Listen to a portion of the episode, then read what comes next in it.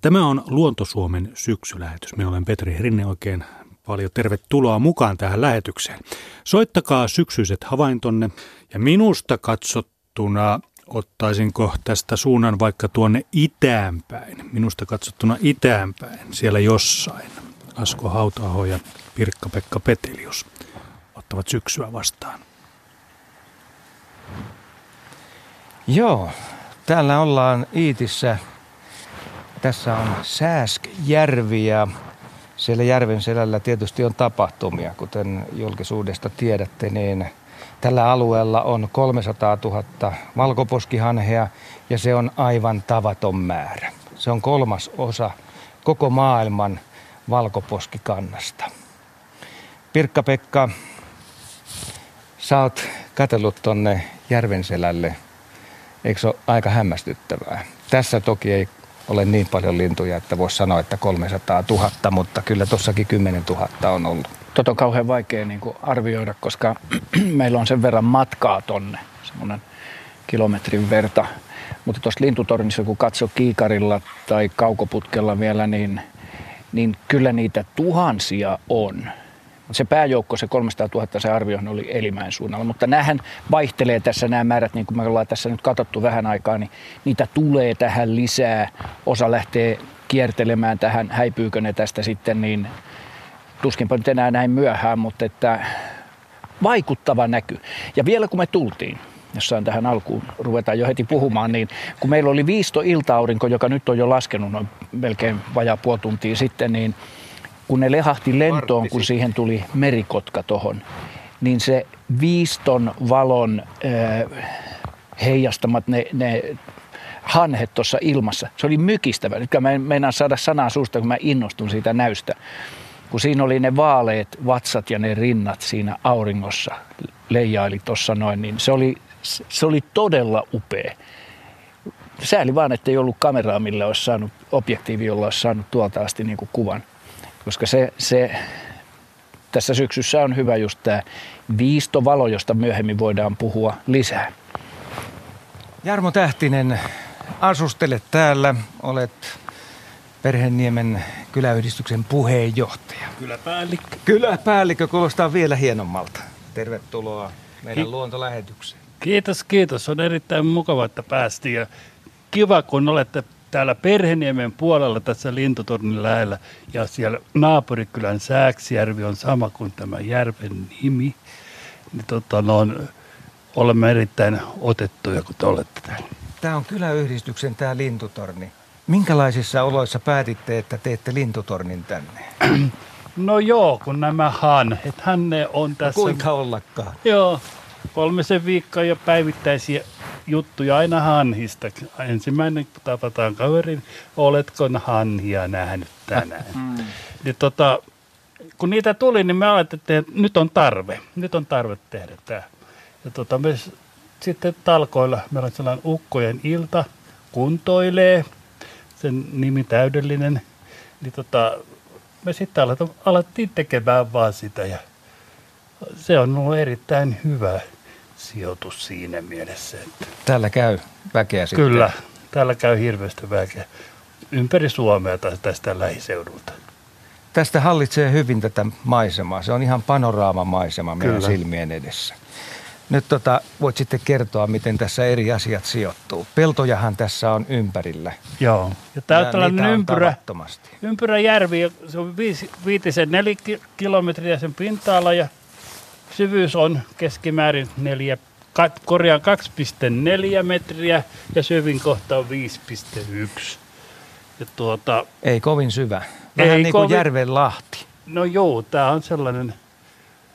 Mutta sinänsä tässä on paljon hyvänmakuisia kaloja. Esimerkiksi ahven on erittäin hyvän makunen ja sitten kuha. Sieltä tulee ihan valtava hanhiparvi. Tämä on pilvi. Tämä niin. tulee nyt sieltä Mäyrämäentien suunnalta ilmeisesti. Tämä, tässä on tota noin, nyt, nyt täytyy sanoa, että Taivas niitä tulee vielä tämän takana. Taivas on täynnä valkoposkihanhia. Ja tämä on isompi parvi kuin mitä toi, mitä tuossa järvellä on. Asko Tuhansia ja Jarmo, lintuja. uskokaa tai Kyllä. älkää, mutta tämä on valtava. Saadaan kohta niitä varmaan ääneen, kun ne pääsee lähemmäs tätä järveä ja se ääni kantautuu sieltä tänne päin, mutta nyt tulee täydennystä tähän, tähän porukkaan. Joo, se on tuolla Sääksjärven puolella. Onko tämä siis Sääksjärvi vai Sääskijärvi? Sää- Sääski. Sääskijärvi. Joo, niin. siinä on S siinä välissä. Joo, Joo. S ja K. Joo. Kun puhuitte tästä näin, mitä te olette tehnyt ukkoporukalla, nykyisellä henkilöporukalla, niin tehän olette myöskin raivannut ilmeisesti tästä. Joo, Tässä me olemme raivanneet. Tämä oli niin pusikoitunut ja tässä oli muutamia kymmeniä. Joo, nyt alkaa kuulua jo. Katiskoja. No niin. Nyt alkaa kuulua jo No juu, annetaan. Pete, Pete voi vähän nostaa tasoja Joo, siellä. Mitä tulee. Joo, ne tulee vielä, se nousee. Ne jyrää meitä. Näin siinä käy. Sellainen valtava, haukahteleva toi valkoposkien ääni. Joo. Kuunnella, kuunnellaan hetki. Kuunnellaan. tätä.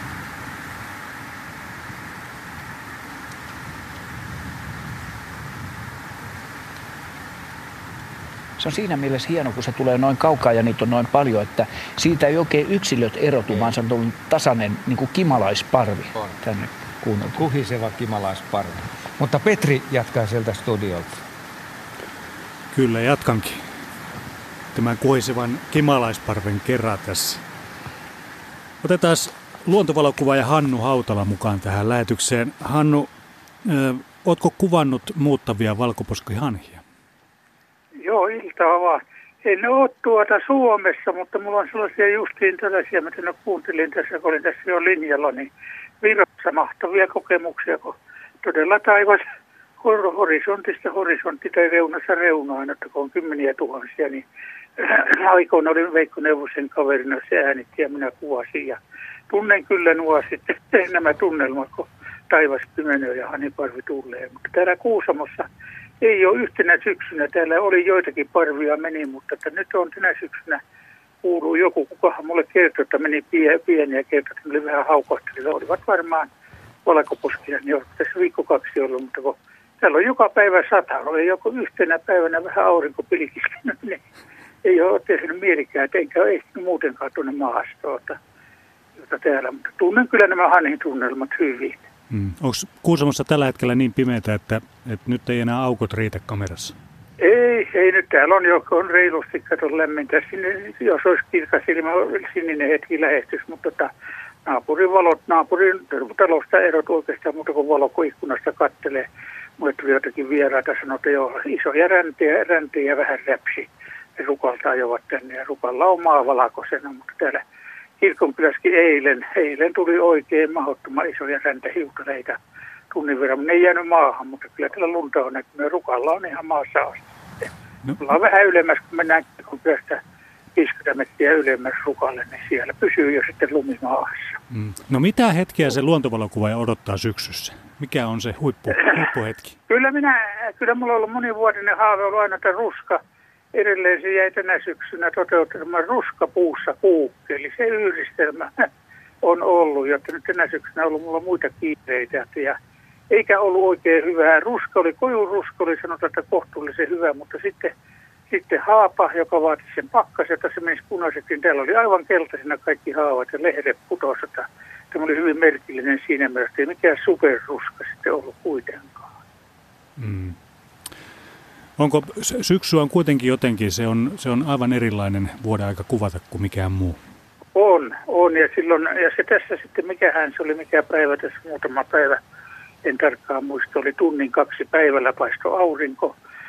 Sitten oli niitä teräksen harmaita, mustaharmaita lumipilviä taustalla ja aurinko paistoi. Ja lehti, kullan keltaisen lehtipuusen latvaan tuossa kylälle ajaessa istuu 50 tilhen parvi, niin se olisi, jos kamera olisi ollut, niin sellainen kuva ei varmaan tule toista kertaa sellaista tila, tilaisuutta. Täällä on tilhiä nyt runsaasti liikkeellä. Täällä on piilajamarjoja, sanotaan, että melko runsaasti, ei ihan huippuvuosi, mutta sitten on, nyt on satanut niin paljon, että mikä se onkaan nyt se, se, se tuota, piilajamari, niin se on se, että ne mustuu. Rupeaa mustaksi, menee ihan silmissä, menee täällä nämä piilajamarjat mustiksi. Se on joku sellainen sienitauti, joka on nykyisin yleistynyt pihilaissa, jotta se on tässä, tässä nyt että tilhet on nyt ajankohtaisin merkki täällä, täällä näinä päivinä sitten siinä. No Se miten, mikä tässä nyt sitten, kun on näin paljon satanut, pitää ihan mainita, että olin, olin tuota Hirvijahdin porukan mukana, mukana minä metästä, mutta on kuljetuspäällikkö rahaa hirveä pois mettästä, mettästä, niin siellä oli paljon yksi kova sieni. Sieniä ei tänä syksynä tullut Kuusamoon. Mm-hmm. Ei mitään syötä, ei haperoita, ei tatteja, ei mitään. Ja sato varmasti riittävästi, että tuli jopa mieleen, että satoko liian paljon, paljon sieniä. Sienä olisi tullut kun sukulaisia Kuopiossa käytiin, siellä saatiin kantarelle ja ihan mahdottomasti ne oli sitä pois, mutta Kuopiossa oli ihan mahdoton kantarellivuosi, mutta täällä ei. Ei mennyt herkutattiin, ei mitään näitä. Pari kolme hallavahakasta nyt nähnyt sitten tuolla lenkkipolun varressa, mutta tämä on hyvin merkillinen vuosi ja on onneton vuosikin se ja jos olisin kuvaaja, niin nyt on kun nämä harmaat sadessa, että tämä on nyt ollut näitä muita hommia niin paljon joutuu tekemään, että ne on tuonne ulos vipeltänyt, vipeltänyt se enempää, jotta, mm. jotta metsämäät sanoo, että kanalintuja ei ole ollenkaan. Ja tämä on, jotenkin, tämä on nyt jotenkin jonkinnäköinen katovuosi, jos näin määrittelisi sitten sitä. No miten tähän loppuun vielä, miten suurpedot ja syksy, Hannu Hautala? No suurpetoja täällä on, on. mitähän se Kuusama muistaakseni, onko yhdeksän karhua saatu kaa, kaarettua. Täällä kuuluu itäiseen kiintiöön, että tässä ei kovin montaa ole. Kyllä täällä täällä karhuja ja tein sellaisen, sellaiselle kaupalliselle karhupaikalle kaksi ja puoli viikkoa, kaksi viikkoa, mitä hän oli päivä, tein tällaisen vierailun. Ihan tarkoituksella halusin kuvata karhuja ja on juolukka, ruskaa juolukka punaisena, koivukeltaisena ja 11 karhua. Siinä mentiin kahden maissa, lähdettiin puoli seitsemän maissa pois, niin 11 eri karhua vieraili siinä paikalla. Että kyllä täällä, kyllä täällä petoja on, mutta tämä sehän on kiellettyä tässä. Tosin siis siellä tahtoo olla häiriöitä. Tämä tietty alue, jos täällä on kaksi katon kuvauspaikkaa, niin se on rauhoitettu. Siellä ei saisi metästää, mutta sinne vaan jotenkin joskus ilmaantuu koira ja väitetään, että koira on karttunut sitten. Ja eihän se koira saa aika kaukaa karhuhajua ja se päästetään sinne. Onneksi on niin lähellä rajaa, että ne ei taho siellä paljon uskaltaa koiran kanssa metästää. Vaarassa on aina, että menettää koiran Venäjälle. Mm sitten mm. siinä. Että kyllä karhuja suresta täällä ei nyt mitään, mitään ole. Ilmeisesti rauhallinen susien kannalta ollut puromiehet ei ole nyt niin kertonut, että siitä olisi sitten. Ja, ja pari viikkoa sitten valitettava tapahtuma. Ahma jäi tuossa auto alle sitten. Ilmeisesti jäänyt auto alle seuraava auto ja löyti silloin takaruumis halavautunut. Ja, ja tuota, yritti raahautua tieltä pois, mutta sitten ei se sitten poliisi. Poliisi oli tulossa paikalle, mutta – mutta tuoda tuli kiireellisempi hälytys, niin antoi luvan sitten tälle ahman löytäneelle sai lopettaa. Sillä oli takaruo, ruumis halavautunut. Kyllä näitä ahma-havaintoja täällä nyt on, on joitakin muitakin tänä kesänä. Ahmaa täällä nyt on kuitenkin, sanoisin kiitettävästi. Varmasti kun lumi tulee nyt sitten. Niin. Niin, luntahan se valokuvakin odottaa, että saadaan vähän valoa sinne. Kyllä lumi, kyllä se on ensi lumi, kyllä se on, se on hirveän tärkeä ja niin kuin nyt nyt mun tuttavat oli kuukkelia kuvannut, että kaikki vierään, se on kauhia liikenne. Kuukkelin talavinen elo perustuu ihan täysin siihen, kuinka paljon saa syksyllä. Sehän varastoi marjoja, se varastoi sieniä, hämähäkkiä kaikkia, mutta jos noin lintulaurakin tarjoaa tällaista rasvamakkaraa tai joka erityistä herkkua esimerkiksi jauhelihaa, niin kyllä kaikki vierää, mitä ehditään suinkin, niin äkkiä kätkö eri puolille. Ja talavinen elo ei sitten oikein luminen talavinen tykkymetsä, niin ei se kuukkelille mitään. Kyllä se elo on kokonaan siinä, että mitä se on syksyllä varastoinut. Nyt pitää olla kuukkeli ahkerana, niin sitten on talvi turvattu. Hmm. Kiitoksia tästä hetkestä, Hannu Joo, ki- joo kiitos ja hyvää, hyvää jaksoa teille. Kuuntelin tässä mielenkiinnolla, kuinka siellä etelässä tämä luonto kehittyy. Kiitos, kiitos. Joo, ja me halutaan tosiaan näitä puheluja syksyn tunnelmasta, juuri tästä hetkestä, miltä maisema näyttää ja miltä henkilökohtaisesti syksy tuntuu. Tuossa Hannu Hautala kertoi siitä, että haaveessa olisi saada kunnon kuva kuukkelista ruskamaisemassa. Ja nyt jos katsellaan täällä Iitin Sääskjärvellä tätä rantamaisemaa, niin kyllähän täällä on yllättävän hyvä ruska. Keltaista sävyä ainakin löytyy. Kyllä, ehdottomasti. Nyt kun aurinko on laskenut ja tässä on tämmöinen tasainen pilvikerros, niin tämä väriloisto on pehmentynyt ja pikkusen jo, miten sanoisin, vaimentunutkin, mutta kun aurinko paisto, niin se oli aivan mieletön hieno jälleen tämä, tämä viistovalo. Mä palaan siihen viistoon valoon, koska sellaista Matalalta valoa, paistava. matalalta paistava ja pikkusen jo valmiiksi punainen, kun sieltä taittuu ne punertuvat ää, auringon säteet tähän maisemaan, niin se yltää se valo ikään kuin pidemmälle. Se yltää maisemassa pidemmälle kuin korkealla paistava aurinko. Se on hassua, mutta viistovalo valaisee sellaisetkin paikat, mitä ei esimerkiksi kesällä näe. Se valaisee puiden oksia altapäin. Ja, ja tota, varsinkin kun järvi sitten heijastaa, niin se valo on maaginen. Ja tuossa tota, kivasti kuukkelihan on ruskan lintu. Paitsi tilhe tietysti tähän aikaan vuodesta lentää, mutta ö, pihlajan marjojen perässä. Mutta tota, kuukkelihan on jo värimaailmaltaan itsekin ruskan sävyinen. Kyllä. Eli että se, se on tota varsinainen ruskalintu, vähän niin kuin Lapin tiainenkin tietysti. Että Tukee on se sitä sama. kokonaisuutta, Joo. syksyistä maisemaa. Joo, niin on. Se on, se on hieno havainto ja kukkeli on todella vekkuli ja pirteä, varsinkin syksyllä nähdä. Se, se piristää kummasti näkijäänsä. Ja tekee niitä talvipieloja, niin kuin Hanno tuossa äsken kertoi, niin se on ihan oleellinen asia kuukkelin kannalta, miten paljon se pystyy tekemään näitä ruokapieloja. Joo, kyllä. Ja nyt se tietysti, että ennen kuin lunta on maassa, niin nythän sen täytyy ahertaa, ahertaa sitten. Nyt löytyy vielä hyvin. Sitten kun lumi peittää pikkusen maisemaa ja puita, niin sitten sitä ravintoa löytyy niukemmin. Mutta sitten alkaakin jo niiden kätköjen etsiminen. Kyllä.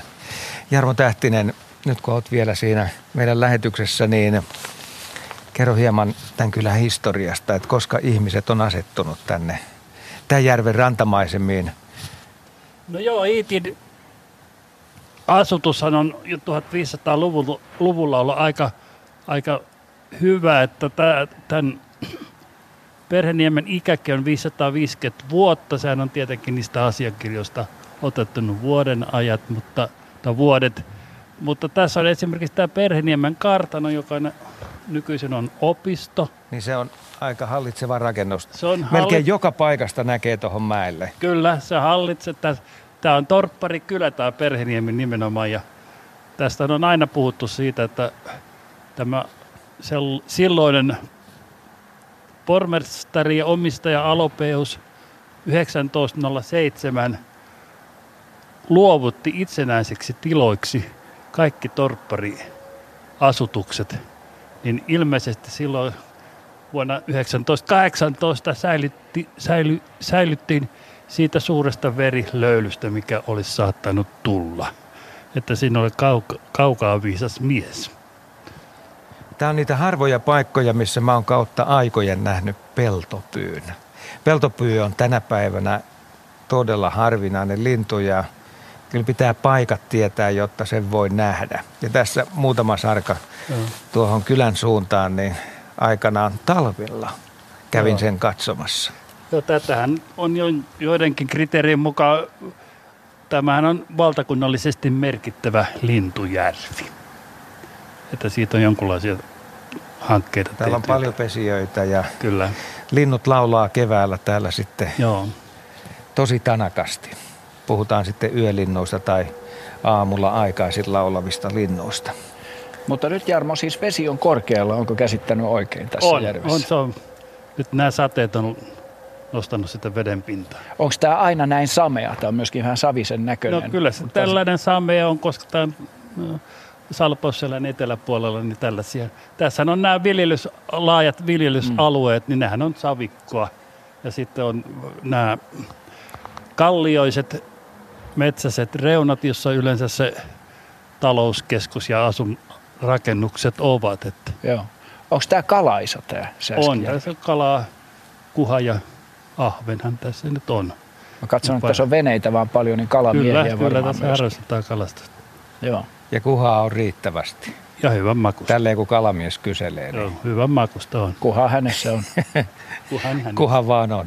Tässä on kivasti ruovikkoa, tämmöisiä laajoja ruovikkolahtia näkyy Joo. tässä, niin voisi kuvitella, että tämä on linnuille hyvinkin otollinen paikka, kaulushaikaraa ja, ja, ja muuta vesilintua. Mutta kyllähän tässä nytkin oli, joiden tuhansien hanhien joukossa huvitti oikein, kun tuolla katsoin tuolta tornista kaukoputkella, niin siellä oli peräti kuusi tukkasotka. Yritti sinnitellä, että mekin ollaan täällä olemassa. Joo. Ja sitten oli urpiaisia tuossa ilta-auringossa justiin tuossa raidassa, mikä on tuossa meidän eessä, niin kauniisti. Ja sitten menihän tässä käpytikka lensi. Niin, ohi. se viuhto tuossa noin, Joo, järven ja, yläpuolella. Ja tietysti se merikotka tai ne pari merikotkaa, jotka tuossa on näyttäytynyt. Ja melkein aina kun tämä koko hanhi parvi lähtee lentoon, niin tietää, että merikotka on lähellä. Se on Siitä sitten voi etsiä, että missä kohtaa se merikotka täällä lentää.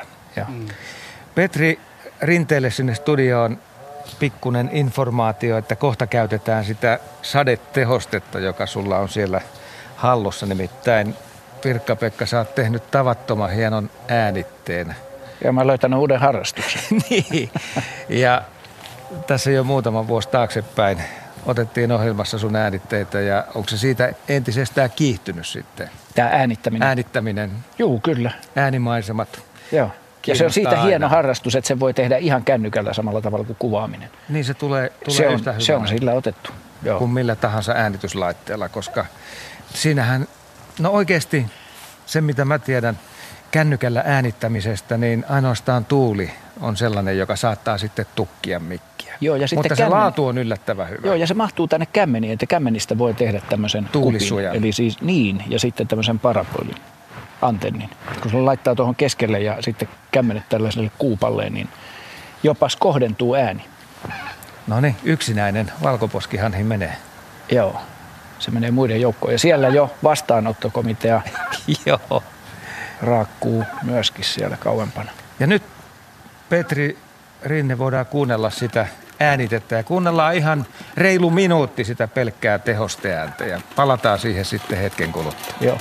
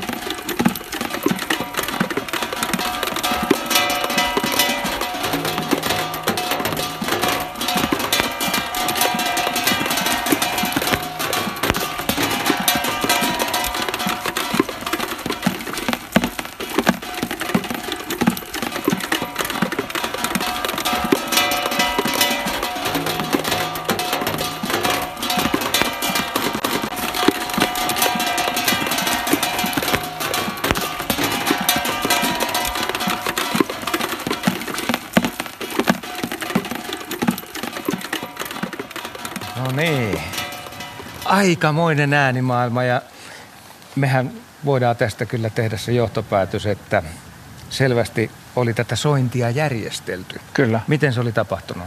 Järjestelemällä.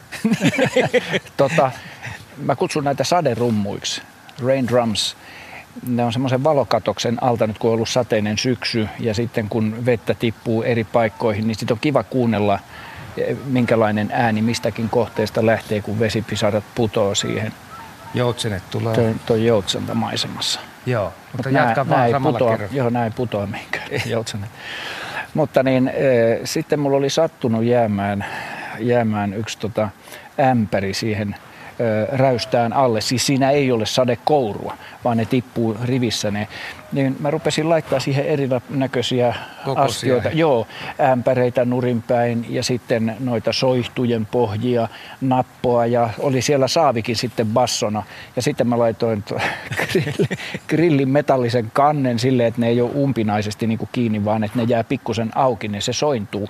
Ja tämä oli yksi kombo. Tämä oli yksi orkesteri, mutta siihen voi, mielikuvitus on vaan rajana, mitä siihen sateeseen voi laittaa.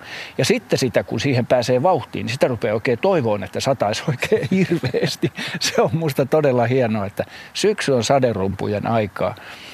Mulla on monta muutakin äänitettä, mutta soitetaan niitä joskus muulloin. Mutta se, se, se jotenkin kiehtoo. Se antaa mielikuvitukselle siivet, kun sitä lähtee kuuntelemaan. Tässä äänitteessä niin sanotaan vielä, että mä en saanut sitä, kun mikki on siis tuossa kännykässä semmoinen rajallinen, niin mä jouduin siirtämään. Sitä oli monen metrin, sitä urkua riitti monen metrin matkalle, niin mä joudun siirtelemään sitä kännyä. Sitä varten siinä oli välillä se bassoframilla ja sitten tulee nämä pienet diskantit ja helinet ja kilinet ja tömpsötykset. Mutta se on kerta kaikkiaan hauska harrastus. Sadepisara orkesteri. Joo, saderummut. Joo, kyllä. Ja urut. Että kyllä sateesta löytyy, löytyy kaiken näköistä kivaa rupeavaa. Ja tänä syksynä sitä on riittänyt, sekä sadetta että kivaa. Sen verran ilta tässä pimenee, että mukavasti valot jo näkyy täällä järven reunoilla. Joo. Ja aina silloin tällöin menee näitä hanhiparvia. Hetkeä aikaisemmin kuultiin joutsenien ääntä. Hurjaa. Tapahtumia riittää. Tapahtumia riittää, joo. Tässä illan kähmyssä luonto valmistautuu yöhön. Valmistautuu yöhön ja tota, me sanotaan Jarmo lähtee tässä myöskin valmistautumaan yöhön. Moi moi. Ja tota, kiva. Tämä on taas se hetki, mitä niin varten on. oikeastaan tämä lähetys on olemassa, että ei tiedä kumpaa tämä on. Onko nyt jo pimeätä vai onko vielä valossa? Kyllä. Silmä reagoi äärimmäisen kummallisesti tähän hetkeen. Joo. Se yrittää välittää aivoille informaatiota just siitä, että onko tämä nyt valo vai pimeä. Joo. Joo, me ollaan rajalla. Hämärän rajamailla. Hämärän rajamailla. Muistatko sellainen TV-ohjelma? Muistan, oli? muistan. Joo, mutta tota, tämä on, tää on mystinen hieno hetki. Ja tämähän katoaa sitten, kun lumi tulee maahan. Sitten se valo on toisenlainen. Sitten ei ole enää tätä, tätä hämärää, mikä nyt on. Otetaan Jukka Kotkasta mukaan tähän lähetykseen. Miten se on Jukka, onko Kotkassa hämärä vai pimeä vai jotain siltä väliltä? No just rupeaa hämärtymään. Mä olen, tässä olen pyhtäällä, ihan tässä naapurikunnalla olen mökillä tässä näin. Että tota, rupeaa just niin kuin sellainen pieni hämärä laskeutumaan tässä. Pitäisi näet ympärillä? No tota, kaakatussahan tässä on ollut kaiken syksyyn. Voin sanoa, että pari kolme viikkoa olen ihan näitä hanhiparvia seuraillut ja niitä muuttoa tosiaan. Ihan tosi mielenkiinnolla olen näistä seuraillut. No miten ruska siellä pyhtäällä, näyttääkö parhaat värinsä? No nyt rupeaa olemaan lehet melkein koivustakin alhaalla, että ihan, ihan no tammes on vähän tuossa meidän, meillä on muutama tammi tuossa pihalla tässä mökin pihalla, että niissä aika myöhään niistä lehet viipyy sitten. Ja sateista ollut joka paikassa Suomessa, niin se on kai siellä pyyhtäälläkin satanut sitten. No juu, kyllä tää on ihan vettä riittävästi. Luulisin, että ihmisillä, meillä on kyllä porakaivu tässä, mutta että ihmisillä luulisi kohta olevan vettä kaivassa. Luulisi ainakaan kaivot kuivamassa. Mm. Pidätkö syksystä? Kyllä, ihan syksy on kiva aikaa. Me ollaan aikana nuorempana metälläkin liikkunut aika paljon ja se on semmoista ihan marjasta ihan, ja kaiken näköistä touhua. Minusta on metsässä ihan kiva liikkua muutenkin, vaikka ei mitään ihan ihmeellistä tapahukkaa. Niin. Syksyhän, syksyhän itse asiassa on vähän surullista aikaa, koska silloinhan, silloinhan luonto niin kuin vaipuu horrokseen ja odottaa sitä, että talvi tulee. No joo, kyllä. Se periaatteessa me on lintuja luontoa, on, on päiväpeto lintuja, olen ihan tässä seuraillut, seuraillut tässä nyt on pyhtäällä pesinyt, toi tuolla, taitaa olla kaksi pesääkin tuolla ja kalahaukka on tässä. Niitä olen nyt tässä niin seuraillut ja mielenkiinnosta, kun yksi päivä tuli Lapijärveltä ohjelma. Siellä on muuttoreitin varrella, että sinne tulee niin kuin meren rannikot, niin kuin merikosket pesiytyy sinne, hanet tota noin, muuttomatkaa siellä, että ne oikein ottaa sitä hetkeä. Että, ja kanahaukkakin siellä on, että, että miten tämä kanahaukka on yleensä, kun sehän on tietysti petolintuja. Mä oon tässä viime tota, keväällä kaato tuossa yhden rusakunkin itse mä melkein nä- pääsin näkemään, mutta että miten toi kanahaukka yleensä noita, on aika iso lintu kuitenkin tuo hanhi, että miten ne siitä pystyy pyytää jotain muuta, että olisi vähän kyselyä, että mikä taktiikka siinä oikein on. Pistetään tuota, miehet on kuulolla tuolla, tuolla järve, järvenrannalla, niin saavat sitten vastata tähän kysymykseen. Mutta kiitos soitosta. Joo, kiitos teille. No niin. Hei hei. hei. Moi moi.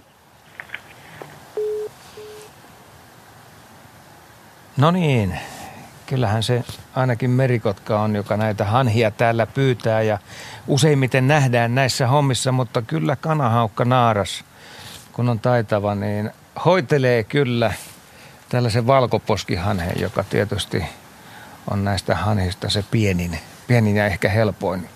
Sitten on metsähanhi, joka on isompi ja tundrahanhi, joka sitten osuu vähän sille välille. Mutta kanahaukka on niin kova, että kyllä se hoitelee tarvittaessa sitten tuollaisen isommankin saaliin.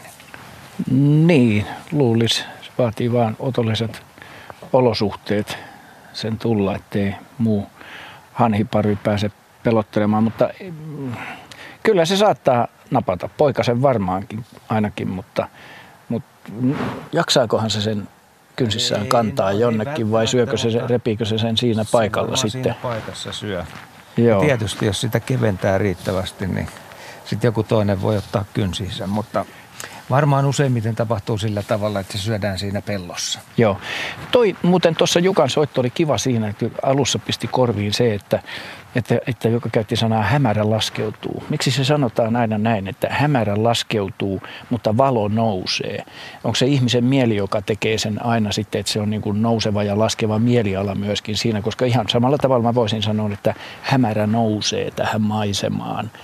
Ja että, että, että mä ymmärrän sen, että kun aurinko nousee, niin valo lisääntyy. Mutta voisin sanoa, että valo laskeutuu maisemaan. Ja se on musta tuntuu, tuntuu oikein hyvältä ajatukselta nyt, kun sen tässä kekkasin justiin. Valo laskeutuu joka paikkaan. Tänään se ei laskeutunut. Tämä viistovalo taas, mä palaan tähän rakkaaseen syksyn aiheeseen. Se on ihan erilainen kuin keväällä. Keväälläkään se viistovalo ei ole niin, niin jotenkin paljastava jotenkin kontrastinen, värikylläinen, puhdas, elävä, mielikuvitusta ruokkiva, niin se, se, tota, se maalaa sen maiseman. Se, siihen, siihen mä en oikein osaa sanoa, että laskeeko se siihen maisemaan, vaan nouseeko se siihen maisemaan. Se vaan on, ja se on ohikiitävän nopea hetki – semmoinen, semmoinen niin kuin, ja siitä pitää nauttia aivan juuri niin kuin Hannu Hautala tuolla alussa sanoi, että, että, että kun se meni niin nopeasti ohi se hetki, jolloin, jolloin ne tilhet oli siinä maisemassa kuvattavissa, että, että tota, niinhän se menee. Sen takia on hienoa, että kun, kun aistii tätä syksyä, niin jokainen hetki on kullan arvoinen – Jokainen hetki on ainutlaatuinen. Se ei tule enää takaisin samanlaisena. Seuraavana päivänä valo on taas jo muuttunut. Ja nämä päivät lyhenee hurjaa vauhtia, siis tämä valoisa aika. Päivähän on 20, edelleenkin siis vuorokausi on 24 tuntia, mutta, mutta se valoisa aika lyhenee. Ja se, ne murroshetket on kaikista mielenkiintoisimpia. Kyllähän syysaamutkin on tietysti on, on tota, kivoja. Tuossa ennen lähetystä otettiin aika paljon kuvia ja ihailtiin tätä matalalta paistavaa aurinkoa ja sen voimaa.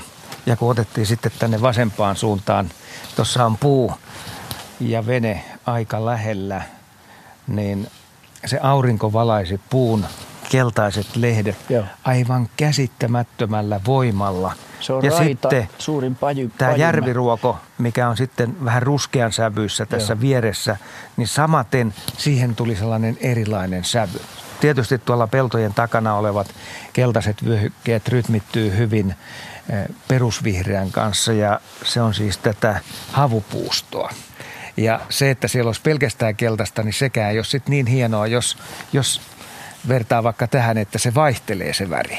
Mehän otettiin kännykällä kuvia tuosta silloin, kun se aurinko oli kirkkaimmillaan just ennen laskemistaan, kun ei ollut pilviä edessä. Niin tämä on kuin, tää on kuin Serengetiä, tämä on kuin jotain sellaista maisemaa, missä, missä tota, mitä ei voi sanoa, missä maisemaa. maassa me ollaan. Joo.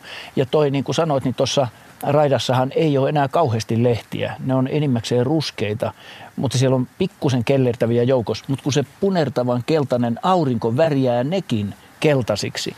Ja sitten toi kaislikko, eli ruovikko, järviruovikko, jota tuossa lähempänä on tuommoinen hieno tupas, niin se on sama väristä kuin tuolla kaukana, mutta se väri näyttää tässä lähempänä ruskeammalta. Mutta amnappas, kun se paisto tonne ja vielä järvestä heijastuen tonne kaukana olevaan, se on aivan kullan keltainen raita sitten vielä noita tummia havupuita vasten tuolla taivaan rannalla. Se oli aivan mykistävän hieno hieno akvarelli. Akvarellikin jää toiseksi kyllä. Kyllä se oli niin kirkas maisema.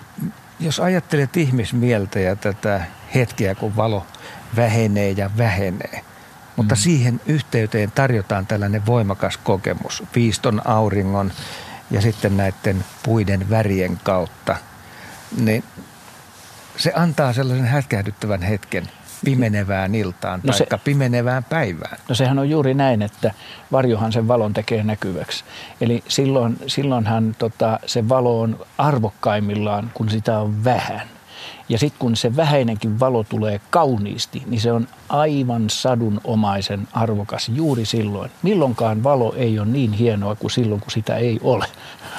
Aivan.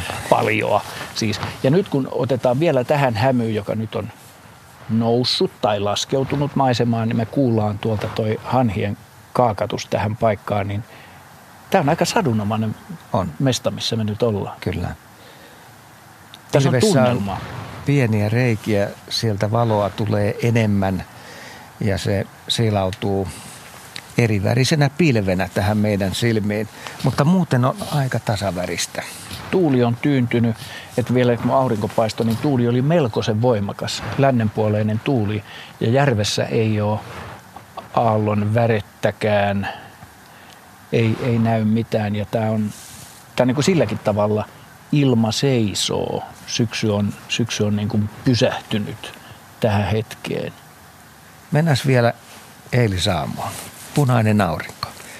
Näetkö Joo, näin mä kuvasin sitä. Mä en tiennyt, että semmoinen ilmiö on, on tota, se oli vaan hätkähdyttävä, kun aurinko siivilöityi pilvien lomasta ja se oli aivan punainen. Se oli kuin tekoaurinko. Niin, niin äkkiä ei kun mä kuvaamaan sitä taas ja sitten mä laitoin siitä myöskin someen, Twitteriin laitoin sitä ja sitten vasta myöhemmin sain kuulla uutisista radiossa, että, että tämmöinen ilmiö on kuin punainen aurinko, jossa – on sitten ollut näitä Portugalin maasto- ja metsäpaloja ja sitten Saharan hiekkamyrskyä nous, hiekan ja pölyn noustessa tuonne korkeampaan ilman alaan ja väriä sen punaiseksi. Mutta se oli jotenkin apokalyptinen näky.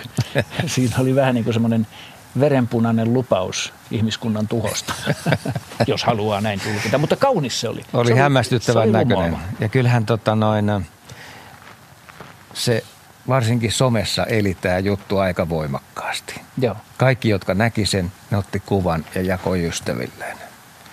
Joo, enkä ihmettele yhtään. Enkä ihmettele yhtään. Ja sitten vähän sen jälkeen kuului sitten radiosta, että mistä oikein on kyse. Joo.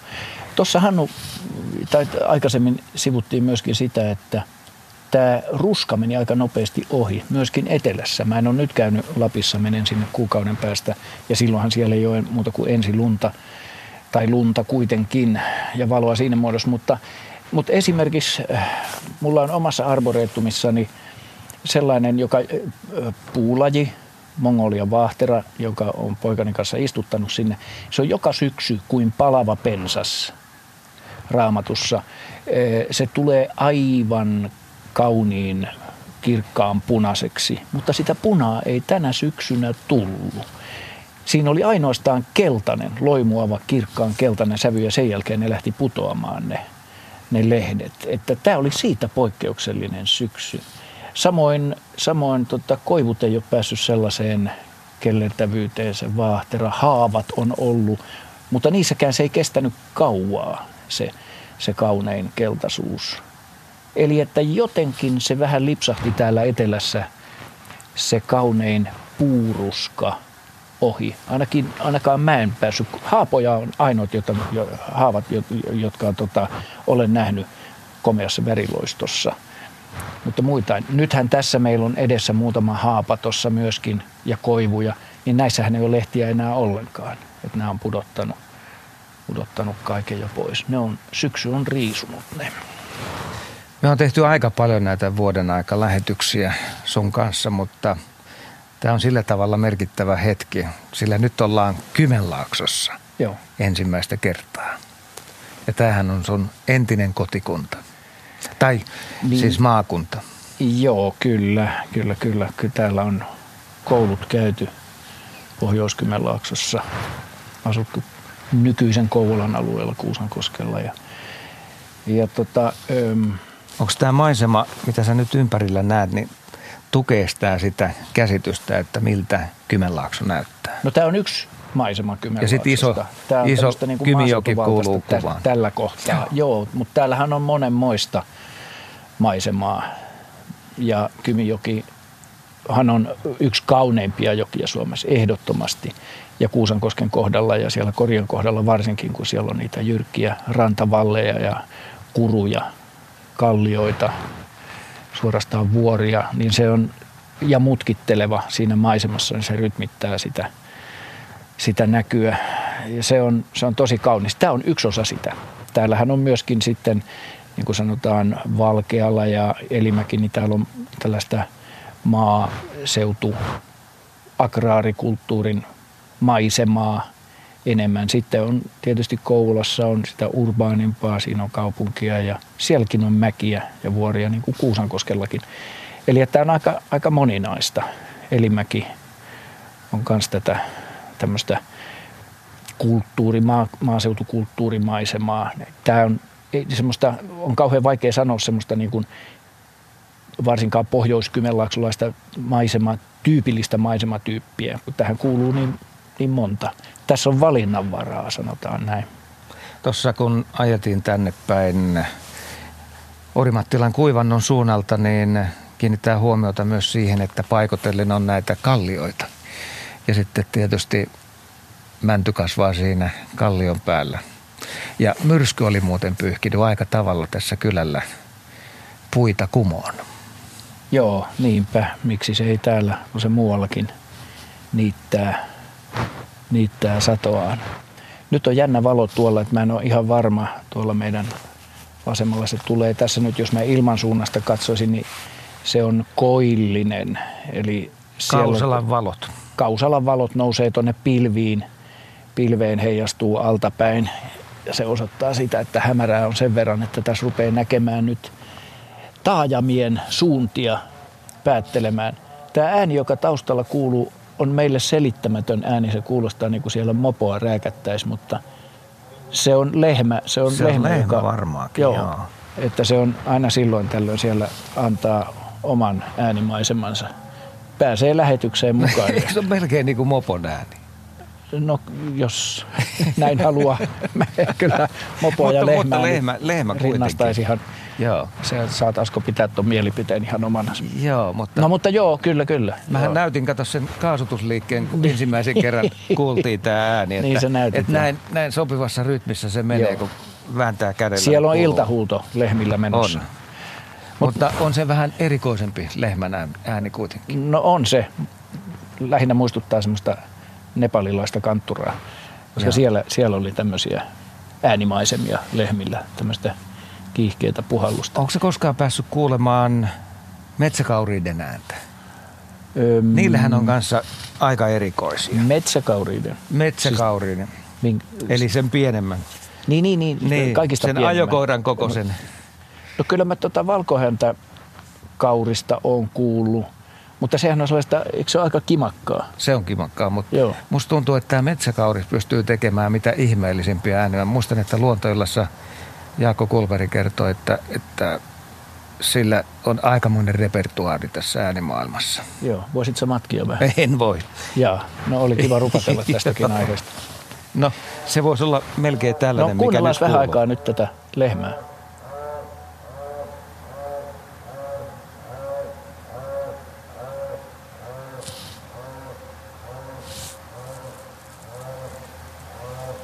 On muuten todella hämmästyttävää ääni. Syksyä tämäkin, Niin. niin kuin sanottiin, niin maalaismaisemassa ollaan. Meidän selän takana, tässä lintutornin takana on peltoa, peltoa niin kuin tämän järven ympärilläkin.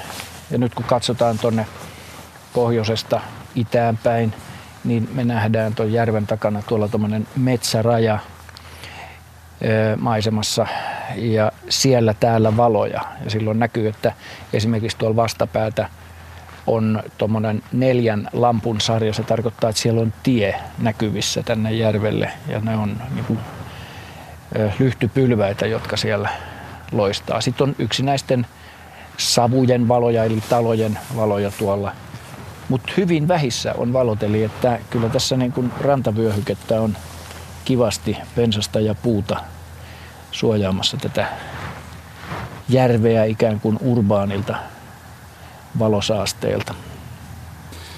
Täällä on itse asiassa semmoinen kysymys heitetty teille, mihin voisitte äkkiä vastata, siis minuutti on aikaa, että kun ennen vanhaa, tai siis kuuntelija kirjoittaa, että kun ennen vanhaa ei ole näitä äh, hanhien kokoontumisajoja, niitä ei ollut niin paljon kuin nykyisin, niin mistä se johtuu?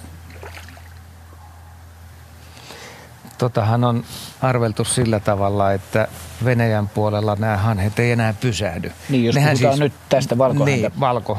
Vai, ah, valkohäntä. Valkoposkihanhista puhutaan ja ne tulee, ne pesii siis Venäjän arktisilla alueilla ja muuttaa sieltä sitten no, sinne Hollannin suuntaan. Suunnilla. Kyllä, sieltä ne tulee ja ne ei ole enää pysähtynyt Venäjän puolella, koska siellä niitä ammutaan. Nyt ne on 2000-luvun alusta lähtien sitten yhä kasvavassa määrin tullut tänne peltoalueelle ja on täällä useita viikkoja.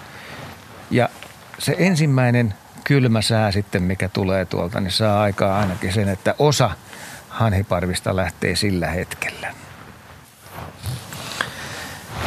Erittäin hienolta näyttää tällä hetkellä, voin sanoa tällä tavalla, koska silmä erottaa vielä maisemaa.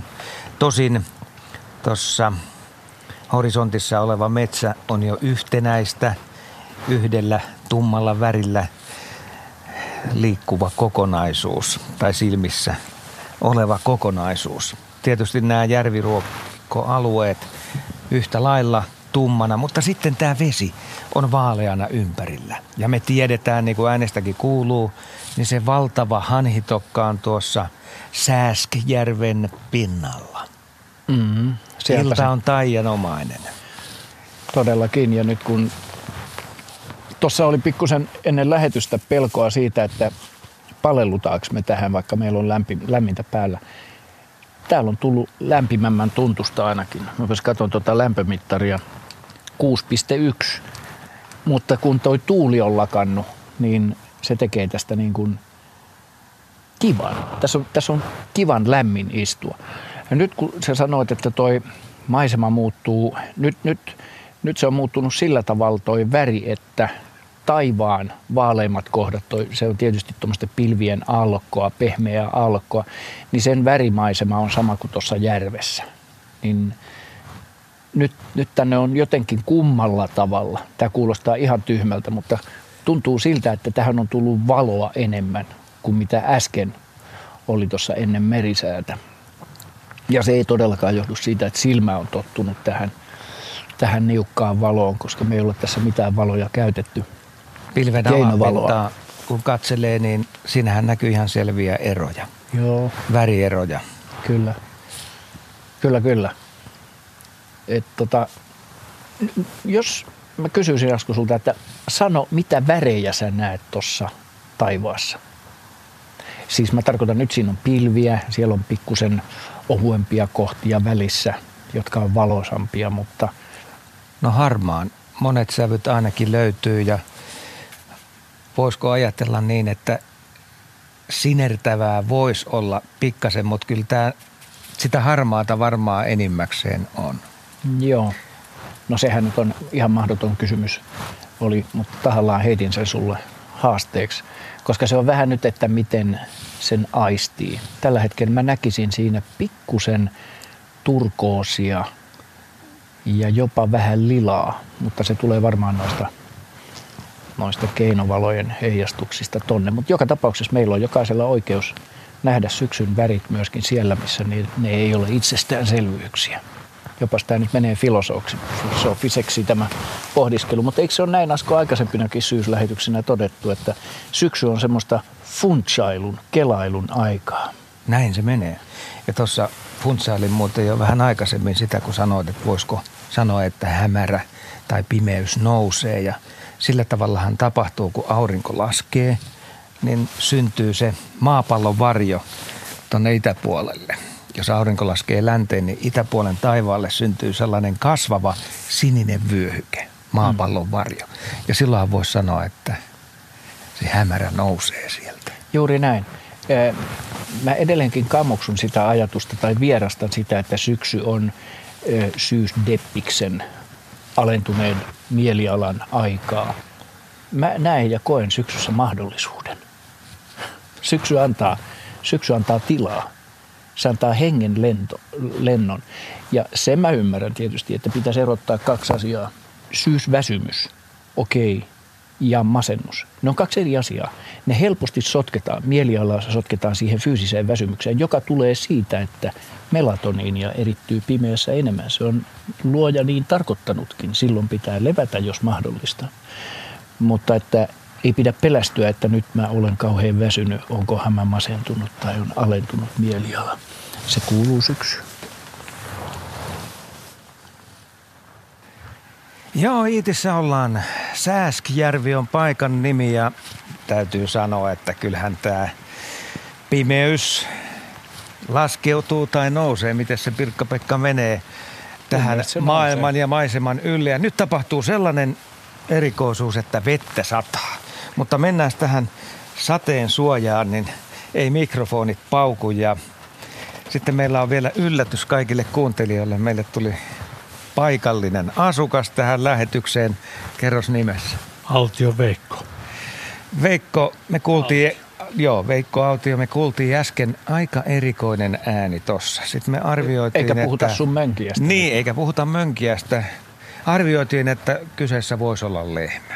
Mutta sä tiedät paremmin tämän, että mitäs ääntä tähän aikaan illasta voisi pellolta kuulua? Kyllä se on sitä pihvikarjaa, mikä tuossa mylvii, niin ne rupeaa silleen huutamaan siinä sitten aina iltahämärissä. Sillä on ihan erilainen ääni kuin tavallisen Lehmä. lehmällä. Joo, kyllä.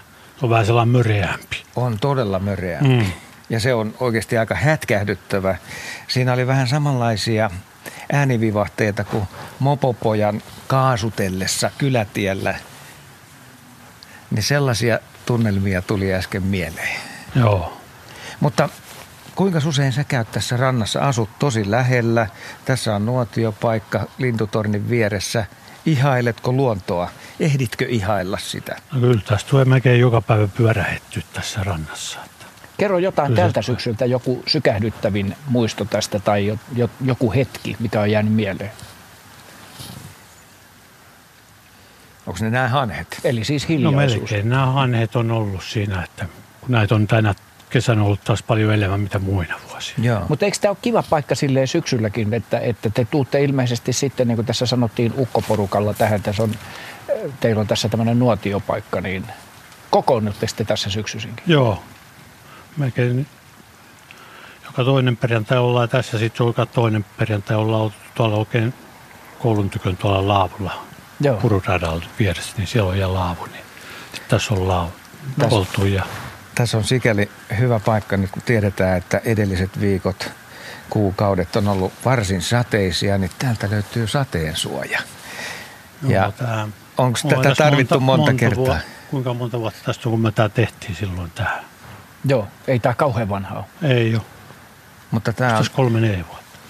tämä on hyvä idea, että tässä pystyy olemaan sitten, jos sataa, niin Just sen Hyvissä se oloissa. Just tälle, Niin siis kuuntelijoille, kuuntelijoille täsmennettäköön, että tämä on lintutorni, jonka tähän alle on laitettu viistokatos. Eli tässä on ikään kuin tämmöinen laavukatos tässä tornin alla. Ja se niin sanottu tyhjä tila, joka monella lintutornilla on tyhjää, hyödyntämätöntä tilaa, on hyödynnetty niin, että tästä pystyy istumaan ja katselee tänne järvelle niin kuin me nyt tehdään. Kyllä. Jossa muuten rupesi satamaan. Kyllä, ja tulistelupaikka on siis 10 metrin päässä ja nyt kun sataa, niin sellainen pehmeys tulee tähän pimenevään maisemaan. Joo, ja hienosti, kun tuolla vastarannalla auto ajaa pitkät valot päällä, niin äskenhän ei näkynyt muuta kuin ne valon lähteet, mutta nyt näkyy myöskin se valon kajo, mihin se valo lankeaa, koska siinä on ilmassa sadepisaroita, sadetta, joka taittaa sen valon tännekin näkyväksi.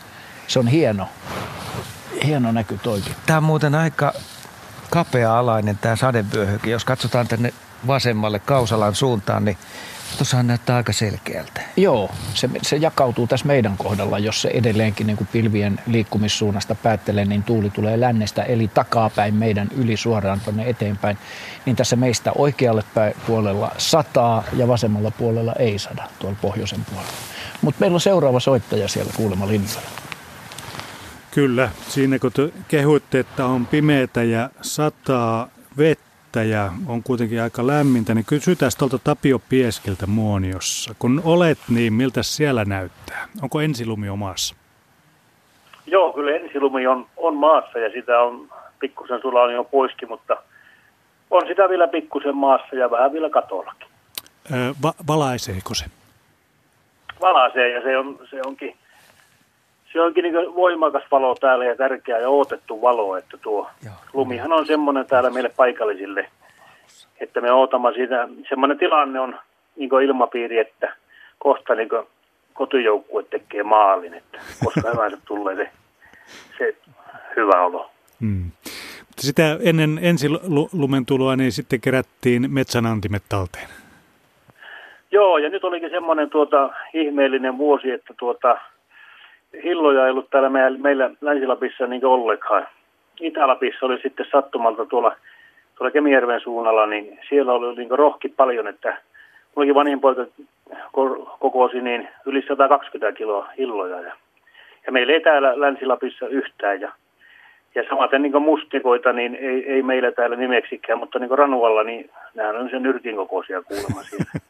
oliko, se, oliko maapallo kallellaan jotenkin? Että... se, se on jo, jotenkin ollut kallellaan. Et en tiedä kuka on sen rajan piirtänyt, mutta näin, näin vain oli, vaikka se huono kesä oli sielläkin. Täällä tuli toinen huono kesä peräkkäin ja, ja tässä on niin kuin, että to, huono talvikin on parempi kuin huono kesä. Niin. No miten tuon ruskan kävi? No siinäpä sekin, että eihän sitä ollut ruskaakaan sitten. Ja ei ollut niitä yöpakkasia, mitä ootimme, ruskaa ei tullut, että tällä kertaa niin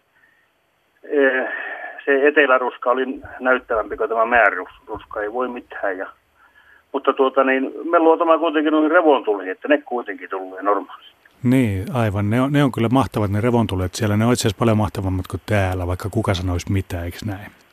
No kyllä se näin on. Ja tuota, tuota niin, noista kuuntelin tuosta ja muuttolintuasiasta siellä. Se on aina hieno sitä me kuuntelemme tää, tai seuraamalla luonnon tätä muuttokulkua täälläkin tietenkin, niin, niin tuota, se on aina semmoinen hieno näytös.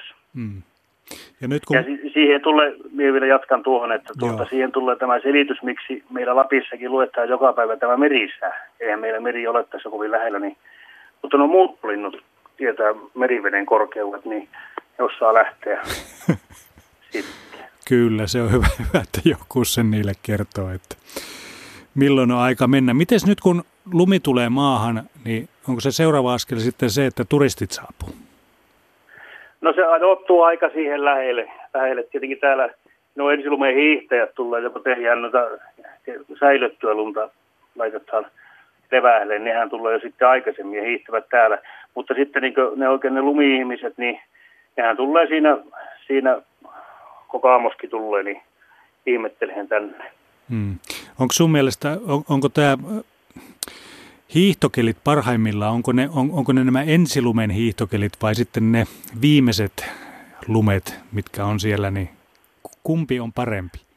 No jos kysyy tuota, niin siviililtä vaikka multa, joka hiihtää niin armeijan jälkeen ehkä tuommoinen kaksi tuntia sen jälkeen hiihtänyt, mutta tavalliselta hiihtäjältä, niin totta kai kevätauringot, se on se kevätauringon nautinto ja se hiihto on se oikea aika, mutta tietenkin kilpahiihtäjässä on tärkein tämä ensi, ensilumen hiihot, että kuntoa tehdään, mutta on niin monta mieltä kuin on käyttäjääkin tuossa. Mm. Mutta tärkeää se on tuo hiihto.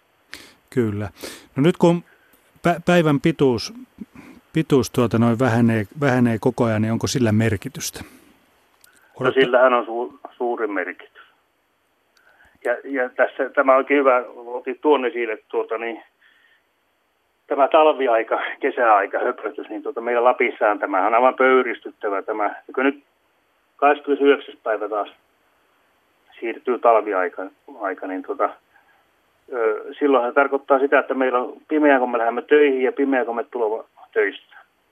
Mm. Se on niin kuin, ja sitten kesäaika, meillä on aina muutenkin valossa, niin se tunti siinä sekoittaa vain ihmisten aikatauluja. Ja tuo on semmoinen miinus tuo homma, että jos tuo saataisiin järjestyksiä, niin eipä, eipä me valtiovallalta täällä Lapissa juuri muuta pyytäisi. Niin, musta tuntuu, että eikö tämä jonkinlaisia kyselyjä ole tehty tästä, että ainakin yli puolet suomalaisista olisi sitä mieltä, että se voisi unohtaa sen kellojen räknäämisen ees taas. On tietenkin, se on monessa kohtaa turvallisuuskysymyskin ja, ja, ja sitten sehän on kallis monille virmoille laittaa asiat tunnilla siirtää ja pelata niiden kanssa. Ilman muuta niin kannatan sitä, että olisi se sama kello. Ja vieläpä niin, jos hypättäisiin sitten vaikka tuon Euroopan aikaa, että, että meillä olisi sama aika kuin Ruotsissa ja Keski-Euroopassa, niin olisi se vielä helpompi niin, mutta, mutta että ei pelattaisi tämän ajan, ajan kanssa, niin se olisi jo mm. jotakin. Mm. Kerropa Tapio Pieski vielä tähän loppuun, että miltä tuoksuu syksy Muoniossa? No nyt, nyt kun se pakastuu, niin se, se niin ilma niin puhistuu sillä vaikka täällähän on nolla prosenttia nuo mitatut saastemäärät muonion ilmassa. Että, mutta että niin se, se pikkusen kuivahtaa se ilma ja se niin tuntuu vielä puhtaamalla. Ja sitten tulee semmoinen ja, pieni kirpeys, eikö niin? Ja niin, ja se semmoinen niin kuin, se pikkusen niin luonto nostaa päätä, että hei, että kohta tulee niin se kylmyyden valtakunta, johon meidän täytyy niin nöyrtyä. Mm. Ja, ja, ja mennä niillä säännöillä. Ja, ja tuota, vaikka nyt luonto on ollut siinä mielessä meitä kohtaan ymmärtävä, että isompia myrskyjä ei, ei ollut nyt syksyllä, niin kuin aikaisemmin on ollut mantamyrskyä ja maurimyrskyä ja näitä, niin nyt, nyt heitä ei rankastu niillä pahemmin. Joo, kyllä. Kyllä, selvä. Kiitoksia tästä jututuokiosta, Tapio. Kuule, yksi asia vielä. Kerro. Hyvää Luukaksen päivä. No niin, kiitoksia. Okei, okay. selvä, hei. Moi moi. Tästä sitten ottaa Asko ja Pirkka-Pekka kiinni. Joo, PP, haluatko Tapioon puheisiin? ottaa kantaa? Joo, siellä tuli taas vahvaa raporttia tuli. tyypillisesti Tapiolle terveisiä ja kiitokset sinne Muonion suuntaan. Kyllähän se niin on, että, että kyllähän täällä etelässäkin lumia odotellaan, mutta kyllä nämä vaan on niin, että jokainen syksy on arvaamattomampi ja arvaamattomampi täällä etelässä. Myöskin talvi. Ja tämä syksyhän on sillä tavalla myöskin odotuksen aikaa. Vaikka nyt eletään tässä ja nyt ja nautitaan tästä hetkestä, niin kyllä tähän liittyy se talven odotus, niin myös luonnossa.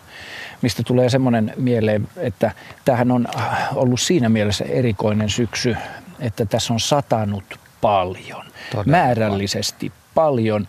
Ja siinä välissä oli ainakin täällä etelässä erittäin lämmin ö, muutaman päivän jakso.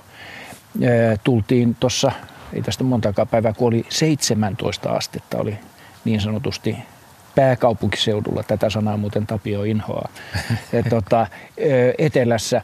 Ja sitten tulee jälleen kylmää, tullaan lähelle nollaa, niin kasvisto ja varsinkin puut ei tykkää tästä ollenkaan. Että puuthan vaipuu siihen meidän puilla keskimääräisesti on vain pari kuukautta on sitä kasvun aikaa vuodesta. Ja sen jälkeen se rupeaa ajamaan toimintojaan alas pikkuhiljaa, varaamaan varantoja seuraavaa kasvukautta varten. Ja nyt tämä alasajoprosessi, mitä kylmempi on, tasaisesti mennään kohden kylmää, hidastuu aina sinne pakastumiseen asti, jolloin kaikki se jäätymisen esto on vara, varastoitu sinne runkoon, että se kestää sen kylmän talven. No nyt tämä prosessi häiriintyy silloin, kun meillä on ensin kylmä ja sitten tulee tämmöinen mahdottoman lämmin jakso syksyllä. Jos se on muutamia päiviäkin kestää, mitä kauemmin se kestää, sen häiriintyneempi siitä tulee. Eli se varautuminen talveen puilla häiriintyy. Ja nämä on semmoisia pitkän ajan niin kuin vaikutuksia, joita syksy voi aiheuttaa talvehtiville puille. Eli että, että semmoisia tekijöitä, joita me ei vielä tiedetä. Tuli vaan tämmöinen mieleen. Ja mehän otetaan Masa tuolta Itä-Suomesta mukaan tähän lähetykseen. Tervehdys. Terve, terve. Puhuttiin äsken lumesta, niin sä oot ottanut tuntumaa ensilume, oliko se näin? Ky- kyllä, kyllä otettiin, että oltiin tuolla Pallakselta pohjoiseen vaeltamassa ja tota, lauantaina lähettiin, niin siellä oli silloin täydet täysin sulaat maat, paitsi jossain tunturihuipulla oli pikkusen lunta ja sitten Hannukurulla ollessa ää, tuli semmoinen parikymmentä senttiä sen vuorokauden aikaa uutta lunta sinne. Ja oikein kunnon talavi tuli siihen kohtaan. Ja oli jännä, kun porot kierteli ikkuna alla kahtelemassa sinne autiotuvalla sitten meitä ja oli ihan täysin joulusta, joulusta tunnelma ja puut kaikki oksat tontkuvat melkein maahan asti sit, mitä siellä oli. No miten teidän varusteet? Oliko teillä talvivarusteita mukana? No kyllä meillä varustus oli sitten yleensä Lappiin kun lähtee, niin täytyy olla varustus siihen kahtoon sitten, että sen puolesta pärjättiin ihan hyvin siellä, että ei ollut siinä heikkeutta. Mutta mais, maisema, maisema muuttui äkisti. Maisema mu- muuttui täysin sillä aikoina ja parhaissa kohdissa oli, saattoi olla 50 metriä, että yli polven oli nietokset jo korkeita, että siinä on vaikeuksia, vaikeuksia ja vaikeuksia, mutta kuitenkin jonkun verran hiastavata kulukee takaisin tullessa sieltä. Ja Pallaksella oli jo jonkun verran vähemmän. Tosissaan kun Muonioon tultiin, niin siitä eteläänpäin on ollut aika tavalla tämä kokonaan sulamaisema. Mm. No oliko muita kulkijoita siellä? Kyllä siellä oli oikeastaan hetasta päin tulijoita oli silloin tuli toistakymmentä samana päivänä, eli sunnuntaina vastaan. Ja maanantaina oli aika hiljasta sitten, että silloin ei kovin moni ollut pitempiä matkoja liikenteessä. Mekin oltiin Hannukurusta, tehtiin vain päivän retki Pahakuru ja se käännyttiin takaisin sitten. No sä oot Itä, Itä-Suomesta kotoisin, eikö niin? Joo, kyllä. Lappiin täytyy lähteä. Itä-Suomi ei riitä. No, eihän Lappihan on lähellä tässä, eihän se ole semmoinen. Että joskus 90-luvulla kävin aika paljon niin tuolla Lapissa vaeltelemassa. Nyt on, pitää sanoa, että nyt on vähän eteenpäin tulla Etelä-Euroopassa ja muualla välillä vaellellut, mutta Lappi rupeaa tulemaan takaisin mieleen, kun ikä lisääntyy. Niin, no onko ne omat, omat tuota noin, nähtävyydet siellä koluttu sitten jo? Äh, Kyllä niitä aika paljon sitä läheltä on katsottu, mutta ne on aina edetty sitten, että kun vielä huonompaan kuntoon tulon sitten ollaan lähempänä. Mm, ai, ai se on semmoinen systeemi. niin, toivottavasti vielä terveyttä riittää, että jaksaa lähteä liikkeelle siellä. Sanotaan, että kyllä niin kuin lähitien on aika hyvin on koluttu, mutta sitten nämä saan kilometrin, 200 kilometrin päässä olevat, niin ne, ne on vähän vähemmällä. Mm. No onko tämä syksyinen Lappi, niin onko se semmoinen missä sä oot ennenkin käynyt? On, ja yhden ainoan kerran on, mä ehkä liki kymmenen vuotta kävin siellä, niin yhden ainoan kerran on ollut oikein loistava ruska. Silloin oli maa- ja puuruska yhtä aikaa, ja se on hyvin harvinaista, sattuu samana, hmm.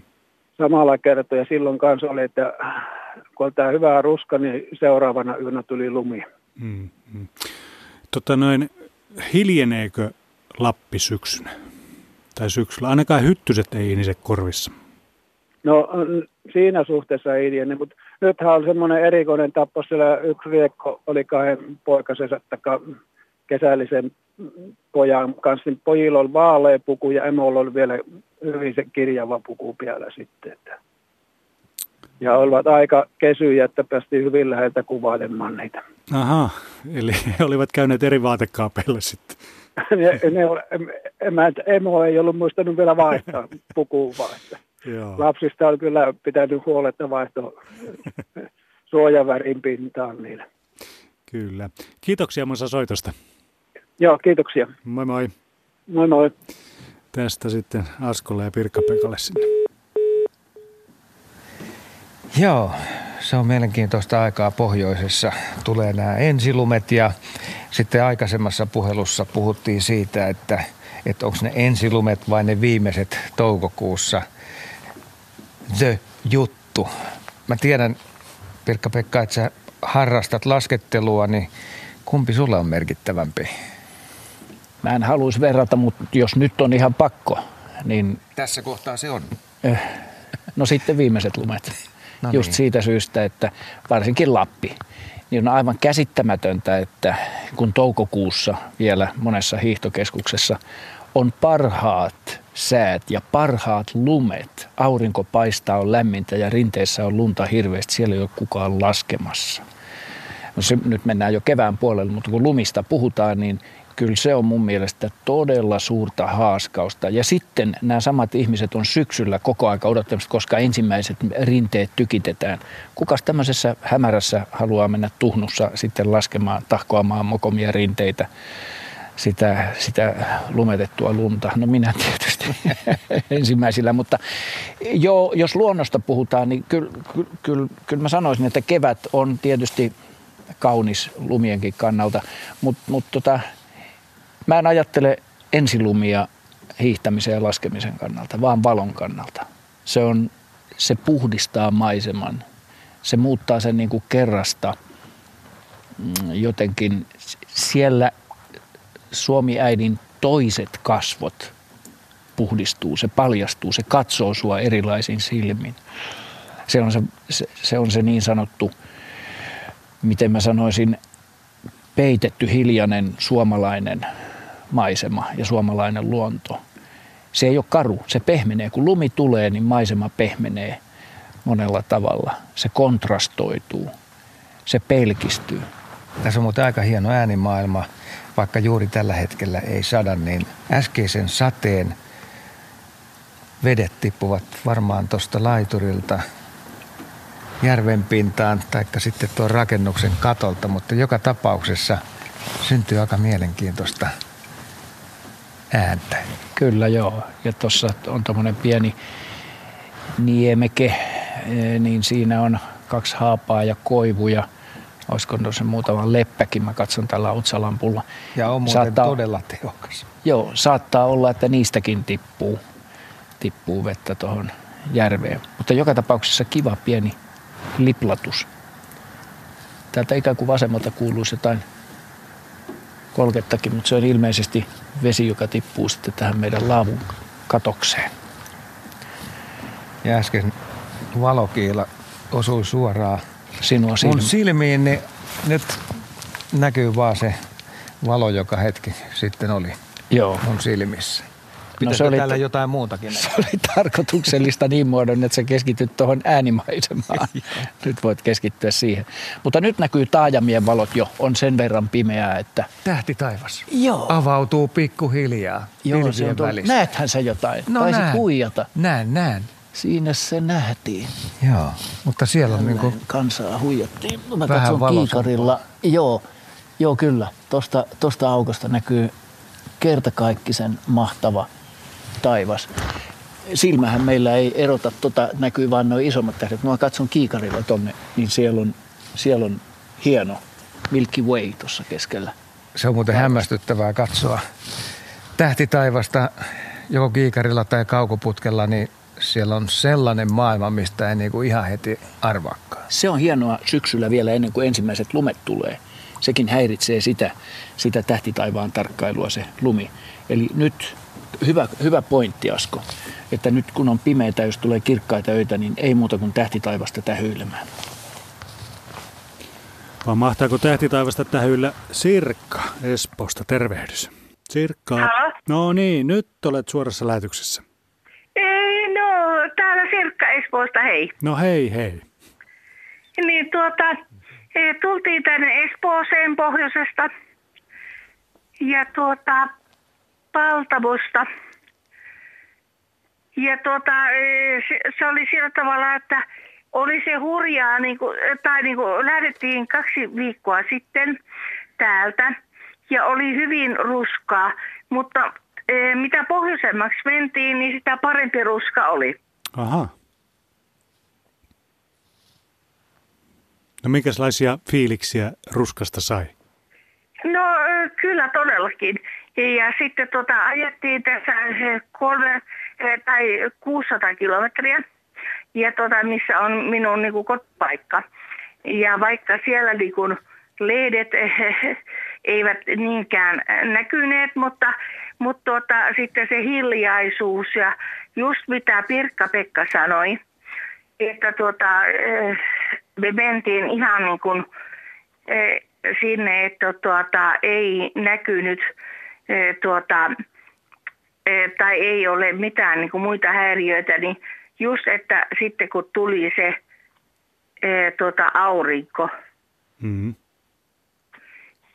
niin tuota, oli todellakin nähtävyys. Kyllä. Mutta sen verran minäkin nyt Espoosta tiedän, kun siitä ohi joka päivä melkein kuljen, niin me, meillä on aika mukava ruska ollut täällä. Aika keltaista on ollut. Niin on. On varma. Joo, mutta sitten kun me mentiin tuonne to, todellakin niin kuin tästä 600 kilometriä eteenpäin ja, ja sitten tuota, sit siellä se hiljaisuus. Hmm. Ja mitä niin kuin Pirkka-Pekkakin sanoi sen, että sen voi vaan kokea, kun ei mitään kuulu. Ja tuota, on niin kuin se hiljaisuus vaan. Ja sitten kun se aurinko tulee, niin. ja sitten se vaan on Kyllä. siinä. Kyllä. Kiitoksia Sirkka havainnoista sinne Espooseen. No niin. Voisi melkein sanoa, että Kausalan valot heijastuu entistä parempana tuonne taivaan pilviin. Joo, toi pilvi pehmentää sen kivasti ja sitten kun se heijastuu tuohon järveen, niin se on vielä pehmeä, pehmeä rajaisempi. Ja kivasti nyt sitten näkyy nyt myöskin nämä tällaiset ruovikko mättäät, joita tässä on, nämä mättäät noin laajemmassa käsityksessä. Nämähän on melkoisia alueita tässä kuitenkin tämmöisen parikymmentä metriä halkasijaltaan nämä, niin ne näkyy kivasti, rytmittää tätä järveä. Aina silloin tällöin kuuluu hanhien ääntä. Joo. Että niin voitaisiin olettaa, että siinä on siis se iso parvi, joka yöpyy, yöpyy järven selällä. Ei ne siitä mihinkään lähtenyt ole, kyllä me oltaisiin kuultu. Nyt kun katson tuonne länteenpäin, tuon oikeastaan lounasta, niin siellä valo, auringonvalo valo vielä kajastaa. Ja se on huomattavasti kirkkaampi ja laajempi valoalue kuin tuo vastakkaisella suunnalla oleva Kausalan urbaani, urbaani valomaisema. Aika pimeää alkaa jo olla. Joo, ja tuuli pikkusen jälleen nostaa volyymiä vai tuleeko se siitä, että me noustiin noista tuoleista tuosta katoksen alta pois sateen jälkeen? Kyllä, kyllä tässä pikkusen niin kuin käy viimaa enemmän. Lämpötila on laskenut, se oli päälle 6 astetta silloin, kun me lähdettiin tai viimeksi katsottiin, nyt mä vilkasen tosta, niin se on, jaa, se on noussut takaisin 5,9 ja kosteus on 87. Mutta hieman ennen kello 16, kun tultiin paikalle, niin täällä oli ihan hyytävän kylmä. Oli. Se oli, se oli hyytävän kylmää. Silloin mä en katsonut, mulla oli toi vielä autossa tuolla toi lämpömittari, niin se ei ollut vaan se tuulen kylmyys, vaan oli ihan selvästi oli kylmempää myöskin. Me käytiin tuossa ylhäässä, siis lintutornin ylätasanteella ja siihen tuuli osui kyllä tavattoman hyvin. Näpit jääty kun kaukoputkia Samalla hetkellä. Räplättiin. Joo, mutta toi syksyn pelkistynyt äänimaisema on myöskin erittäin kiehtova ja tuoksu, tuoksu maailma. Eli että eh, tässä nyt ei varmaan haista mitään, kun tässä on tätä tuulta ja avointa paikkaa, mutta jos laittaisi nokkaa vähän lähemmäs tuohon maanpintaan, niin kyllä siinä martoavan maan tuoksu on semmoista pientä imelää, imelää lahoavan maa-aineksen tuoksua ja savea ja multaa tietysti. Mutta sekin muuttuu, kun tulee ne ensimmäiset pakkaset. Se on just niin kuin Tapsankin puheessa tuolla, että minkälainen tulee sitten, kun ne ensimmäiset pakkaset, niin se jotenkin kirpakoituu ja puhdistuu. Ja se on varmaan niin, kuin niin taas se, että kun ensilumi tulee ja pakkaset, niin se jotenkin se vaikuttaa mieleen, koska mieli puhdistuu, niin sitä mielellään ajattelee, että ilmakin on puhtaampaa, vaikka se ihan faktisesti just niin olisikaan, mutta meillä on oikeus ajatella niin ja tuntea niin. Joksa olet tehnyt havaintoja siitä, että tiasparvet on lähtenyt liikkeelle ja niiden seuraaminen on aika mukavaa. Siinä voi Joo. sitten nähdä puukiipiänkin vielä. Joo, kyllä. Tänään viimeksi meni semmoista, siinä oli rastaita ja tiaisia, sekaparvia. Et kun niitä menee tien poikki, varsinkin metsätien poikki, menee yksi, sitten menee kaksi, sitten meneekin jo rastaita, sitten tulee isompi porukka ja sitten se taas, sit se taas niin kuin laantuu sitten et, et samalla tavalla niitä, se häntä tulee myös silleen tipotellen yksilöitä. Mutta olen mä nähnyt myöskin pyrstötiaisia jo vaelluksilla. Ja tota, tämähän on niillekin sitä vaellusten aikaa. Se on aina hieno juttu, kun pääsee ihailemaan pyrstötiaisia. Se on vekkulia. Ihana lintu. Se on mulle ex libris ja lintu. Sä, niin, niin, ja sä varmaan tunnistat senkin äänestä ennen kuin Joo. sä näet ne. Joo, ilman muuta. Siitähän sen useimmiten havaitsee. Siellä ne kieppuu koivu, koivun oksistoissa ja ääntä. lapustoissa etupäässä. Joo, joo, niillä on eri näistä dingahtelua ja pärinää ja sirinää ja surinaa. Se on, se on kyllä ainutlaatuisen hieno lintu. Eikä millään meinaa pysyä paikallaan. Esimerkiksi sen kuvaaminen on siitä syystä hankalaa. Joo, tämä on hyvä aikaa havainnoida. Oikeastaan semmoista luontevinta aikaa vuodessa, niin pyrstötiaista nähdä. Näin on. Mitäs ajattelet nyt tulevina viikkoina? Nyt on luvattu, että viilenisi ihan selvästi. Se on varmaan niin, että täältä hanhiparvet lähtee silloin liikkeelle. Mä odotan hyvin mielenkiinnolla tätä syksyä. Niin kuin tuossa aikaisemminkin jo totesin, että nämä on aina vaan arvaamattomampia. Että me ei voida enää luottaa niihin entisiin säämalleihin ja tämän ilmastonmuutoksen johdosta, joka nyt on jo todettu kyllä vallan todeksi. Eli että, mutta mä silti odotan ensimmäisiä pakkasia. Mä odotan sitä lehtien, jäädytyneiden lehtien rapsetta jalkojen alla. Ja sitä, että kun pääsee semmoiseen esimerkiksi lepikkoon, missä lehdet tippuu vihreinä, niin ö, mä odotan sitä aamua, kun aurinko nousee ja pakkasyön jälkeen ne lehdet putoilee ja rapsahtelee maahan. Se on, se on ja si- siinä kun laittaa silmät kiinni, jos pikkusen tuuli pudottelee niin, että sen, se on kivaa rapinaa.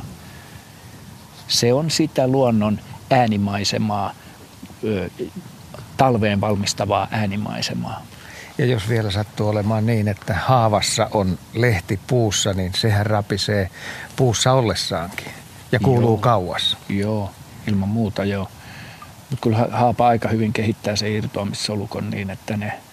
Nyt on ollut kovia tuulia, niin haavoistakin on lähtenyt paljon lehtiä. Mutta haapa on siitä omituinen ja hauskakin, että sehän on niin kuin usean puun samaa yksilöä. Että haavikko saattaa olla samaa yksilöä, että toisissa haavoissa on vielä keltaista lehteä ja paljon ja toisissa ei ole niin kuin yhtään. Eli että sekin vaihtelee. Ja tänä syksynä tätä vaihtelua on ollut aika paljon. Mutta jotenkin tämä on mennyt niin kuin nopeasti tämä syksy, syksy niin kuin tähän lehdettömän puun aikaan. Pilvet väistyy lähetyspaikan yllä ja nyt näyttää hienolta. Joo, Tähti taivaan koko kirjo on silmien edessä. joo todellakin. Nyt kun katsotaan tuosta, se on, se on melkein täältä lännen suunnalta. Siellä on pilviä tuolla lännen suunnalla. Ja Pohjoisessa ei ole taivaanrannalla, mutta muuten tämä taivas on aivan auki tästä keskeltä. Keskeltä ja mä koitan kaatumatta tähyillä tuonne taivaalle. On, on kaunis, on kaunis näky. Nyt pitäisi kyllä oikeastaan käydä seljelleen, mutta ei tähän mutakkoon oikein viitsi. Tässä, tässä on Mutakkoon pieni jyrkenne, käydä. että ei kannata ainakaan eteenpäin mennä. Joo, joo. Nyt jos olisi, olisi vähemmän katsellut tuolla otsalampulla, niin pystyisi erottamaan tähtikuvioita. Mutta niin kuin mä sanoin, Otava nyt, näkyy tässä näin. Kävin Niin. kurkkaamassa. Se sinne nurkan taakse. Ota, mä laitan tätä otsalampuun, mä tuun katsomaan. Siis tarkoitan nurkan taakse niin kuin katsomaan Otavaa. Katellaan täällä tähtiä sillä aikaa, kun otetaan seuraava soittaja mukaan. Joo. Kyllä, mennään Tampereelle ja Harri, tervehdys. Terve. Pidätkö syksystä? Joo, pidän. Mä oon syntynyt syksyllä, niin en mä tiedä, tarkoittaako se sitä, mutta kyllä se on semmoinen, siinä on tuota, kuulautta, jos siinä on sitä, ja siinä on tuoksua, jos siinä on sitä.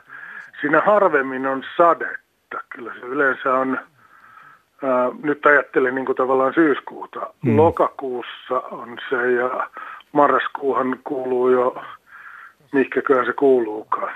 Ehkä se kuuluu vielä syksyyn. Kyllä. Mi- mikäs on syksyn päätuoksu? Öm, syksyn tuoksu on, se on ensinnäkin semmoinen kuiva ja jos tuuli ja aurinko on olemassa, niin se on ne lehdet, jotka on juuri tavallaan pudonneet, osa, osa tuota keltaisina, osa punaisina, osa minä onkaan. Sitten se, että ollaan metsässä, niin sitten tulee se niin sanottu mätääminen, mädäntyminen. Ja sehän tarkoittaa sitä, että sillä tehdään tulevaa vuotta. Niin, sehän on uuden elämän alku. Näin ne viisaat sanoo. Mm. Mi, mi, miten on syksyt sinun mielestä muuttuneet vuosien saatossa? Vai ovatko ne? Onko ne pidempiä tai lyhempiä? Ei, no, mutta on vissiin rakennettu vähän sellaiseksi, että tota, mä näen oikeastaan, tai unohdan huonot ja näen hyvät. Esimerkiksi viime kesä oli mun mielestä aivan loistava. Onnistuin olemaan. Mulla on jo mahdollisuus siirtyä paikasta toiseen, vaikka vielä työelämässä olenkin, niin tota, en mä nähnyt siinä mitään ongelmaa. En kastunut kesällä kuin kaksi kertaa. Ja mun mielestä se on hyvä asia. Syksyt ei ole muuttunut millään tavalla. Aikaisemmin puhuttiin syyskuun kuulakkoista ilmoista, niin nyt niitä nyt kun tarkemmin miettii, niin ei niitä ollut. Ei, Silloin oli vaan lämpimiä ilmaa ja vesisadetta. Joo, mutta syksyä sekin. Kyllä, kyllä, ja mun mielestä syksy kuuluu. Se, että jos se syksy rupeaa alkaa mahdollisesti maaliskuussa ja kesä unohtuu kokonaan, niin sitten se on huono asia, mutta mä tuonne luontoiltaankin jo soittelin sillä tavalla, että mulla oli syyskuun viimeisenä viikkona mahdollisuus olla tuolla itärajalla tota, viikon lomalla ja onnistuin näkemään – kuulemaan näitä hanhiparvia ja onhan se aivan mahtava luonnonilmiö, että aion ensi vuonna ja tästä eteenpäin niin kuin miettiä noita omia lomiani ja ne lähtee aika pitkälle luonnon kulkujen mukaan, kun itse toivottavasti pääsen niistä määräämään, että on olemassa keväällä lomia, ehkä kesälläkin – myös syksyllä. Ja talvi. Hmm. Voi, jos me vielä talvekin saadaan, niin mikä ettei. Kyllä. Tervetuloa kuuntelemaan vaan, kun Kirkkonummella itse asun, niin siinä, sehän on yksi, yksi tuommoinen reikä noille muuttolinnuille. Niin Kyllä. Itse asiassa t- tänäänkin kaksi semmoista valtavaa hanhiparvea. Aivan. Siellä, siellä, ja siellä... tämä oli tosiaan, että olin Parikkalassa ja siellä mentiin sitä rataa, niin nyt sitten se kevätmuutto voisi olla niin kuin täällä Hanko, Kirkkonummi, mm. Porkkalaakselilla. Kyllä, kyllä. Ja, se on, ja se, on, se on kyllä varma, että sinne, sinne kun menee, niin ei tarvitse kyllä. miettiä sitä, että näkeekö vai eikö näe, vaan näkee, Juuri näin. Niin, näkee kyllä varmasti. Mutta kiitoksia Harri soitosta ja hyvää syksyä jatkoa sinne Tampereelle. Teille myös samaa. Kiitos, moi moi. Moro. No niin, tähtitaivasta on tähyilty ja tietysti näitä pisteitä tummalla taivaalla, taivaalla näkyy, mutta yksi viiru, kansankielellä tähdenlento. Oh. Eli sellainen hiekanjyvän kokoinen partikkeli, joka osui tähän ilmakehään. Joo, me satuttiin molemmat katsoa vielä samaan suuntaan ja siinä se tuli ihan ja voi että kun ei ollut meidän vuoro olla äänessä, olisitte kuullut sen moihkasun määrän. Me voidaan vähän matkia. Mä oi, kuului jälleen ja siinä se vilahti suoraan. Nyt tämä tähtitaivas on auennut lähestulkoon koko laajuudeltaan tähän meidän eteen. Ja hauska kun katsoo tässä kohti suoraan ylöspäin, niin linnunrata menee täsmälleen samassa suunnassa kuin tämä meidän, tämä meidän suojakatoksen reuna mutta tuossa äskeisessä soitossa myöskin hyviä puolia syksystä. Joo, mun mielestä nämä syksyt on muuttunut pikkusen sateisemmiksi, ehkä pilvisemmiksi, pilvisemmiksi niin, ja, ja talvetkin tavallaan. tulee muuttumaan sellaisiksi, mutta on se vaan e, juukelin kivaa aikaa puuhastella kaiken näköistä. Mä oon tänä aamuna hakannut monta mottia halkoja. Joo, itse kaadumisten puista, niin se on, se on kivaa liikuntaa, että tota, saa paljon aikaiseksi. Se on se on vaan niin. Ei ole tarvetta niin kuin kesällä vetelehtiä, nauttia auringosta, tarkkailla luontoa. Ei tässä ole mitään tarkkailtavaa. Tämä on tylsää syksyä, täällä ei tapahdu mitään muuta kuin, että luonto hiljenee, niin ei muuta kuin puuhastelemaan. No, tässä oli osa, osa oli huumoria, mutta osa ei kuitenkaan. Että mä tykkään puuhastelusta nimenomaan ulkona. Onko se, se on... koskaan huomannut, kun näitä pilkkeitä tekee, että siinä melkein joutuu transinomaiseen tilaan, Olen. että ei huomaa mitenkään sitä ajankulua? Mä oon transsissa koko aika, kun mä oon luonnossa. Mulla ei ole mitään kelloja eikä, eikä aikaa. Sydän lyö ja parta kasvaa. That's it, sanoisi Remu. Mutta tota, ei voi välttyä myöskään siltä, että kun esimerkiksi noita halkoja hakkaa, niin tulee oikein paha mieli välillä, kun sieltä, kun, kun sä lyöt koivuhalkoa, se halkeaa, niin kaikki ötökät lähtee niistä kaarnanraoista liikkeelle – tai tuohen, tuohenraoista. Joutuu nyppimään sieltä niin kuin kaikki hämähäkit ja lukit pois sieltä välistä, kun ne tulee kurkkaamaan, että kuka löi. Ette, ettei, mun tarkoitus niitä on vahingoittaa, mutta siltäkään ei voi välttyä, ikävä kyllä. Mutta luonnon tarkkailua sekin. On, on. Ja oot varmaan senkin pistänyt merkille, että kun siihen ensimmäisen kerran lyö kirveillä, niin sellainen humaus, vesi pisaroita lentää. Kyllä. Ja sopivassa valaistuksessa näkyy aika hyvin. Kyllä, kyllä, kyllä. Tänä aamuna nimenomaan kattelin sitäkin myöskin, että kun on tota, hyvin vetinen puu, niin kuin koivut nyt on tänä vuonna ollut ja nyt varsinkin juuri kaadettu, niin, niin kyllä se tirskahtaa aika tavalla. Ja jos on vielä semmoinen, että se, siinä on niin kuin paljon oksia ja sä tiedät jo melkein, että täytyy halkaisukirveellä tosi lujaa lyödä, jos se meinaa halki saada ja sehän ei onnistu. Niin kun se uppoo just niin syvälle, että et se ei halkea, niin kyllä se on hieno se tirskahdus. Se on vähän niin kuin nyrkkeilyssä hidastettuna, kun katsoo, kun jotain jätkää vedetään motoon, niin se hiki lentää samalla tavalla. mutta mutta tota, ö, puuhastelu syksyllä on kivaa. Ja älkää hyvät ihmiset haravoiko syksyllä. Mieluummin leikatkaa sitten, antakaa lehtien olla nurmikolla ja ajelkaa sitten sen nurmikko sillä leikkurilla antakaa sen maantua, maatua siihen nurmikkoon. Se lannottaa sitä talven aikana ja keväällä. Ja sitten vasta keväällä haravoikaa. Huomasitko, tehtiin melkein metsäradio ja pakko sanoa, että kello 20 jälkeen Metsäradion ensimmäinen juttu on tehty Kymenlaaksossa myös, Verlassa. Juu, juu. Olli on siellä tehnyt jutuja, siitä kuullaan sitten lisää. Perinteikäs, kaunis Verla. On. Se on muuten todella hieno kylä. Joo, maailmanperintökohde. Kyllä. Kyllä. Pilvet häviää kovalla vauhdilla. Joo. Ton... Niitä on reunoilla enää, reunavyöhykkeillä. Idässä ja koillisessa. Joo. Ja tuuli on yltynyt. Se on nostanut ihan selvästi volyymiä, koska se tuulee nyt tähän katoksen allekin. Kieppuu tässä tervehtien meitä. Hanhet on hiljentynyt. Mutta lehdet, selkä... lehdet pitää ääntä. Lehdet pitää ääntä, ne vähäiset lehdet, mitä tuossa on ja kun mä kuuntelen noita hanhia, niin ei sieltä juurikaan mitään kuulu. Mutta kyllä tuo järven selkä nyt ihan selvästi, tuossa toi ö, kauimmainen kohta, niin on pimentynyt. Pimeitä on pojilla siellä, mutta pimeitä on täällä Helsingissäkin vai mitä Liisa? No kyllä on nyt. Onneksi pääsin metsästä ennen kuin tuli pimeä, kun meinasin jäädä sinne niin kuin tota noin, konttaamalla ja haistelemalla suppiksi vielä keräämään Vuosaaressa. No, olet, olitko keskuspuistossa? Mutta... Ei, kun täällä Vuosaaren tuolla Ramsinniemessä. Joo, no löytyykö sieltä sieniä? No, mulla varmaan sellainen viisi litraa eri kokoisia. Ja eri näköisiä onko? No ne on hyvin kummallisen näköisiä tänä vuonna. Pieniä ja suuria ja sitten rypyliäitä ja niin edelleen. Mutta äh, yksi kurainen kanttarellikin löytyy vielä. Mm-hmm. Tunne, tunnetko kaikki sienet hyvin? Äh, tota, kohtuullisesti.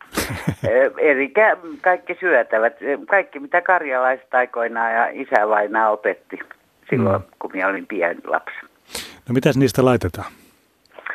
No kuule kaikenlaista. Osa pannaan pakkaseen ja sitten tehdään piirakkaa ja vaikka, vaikka mitä.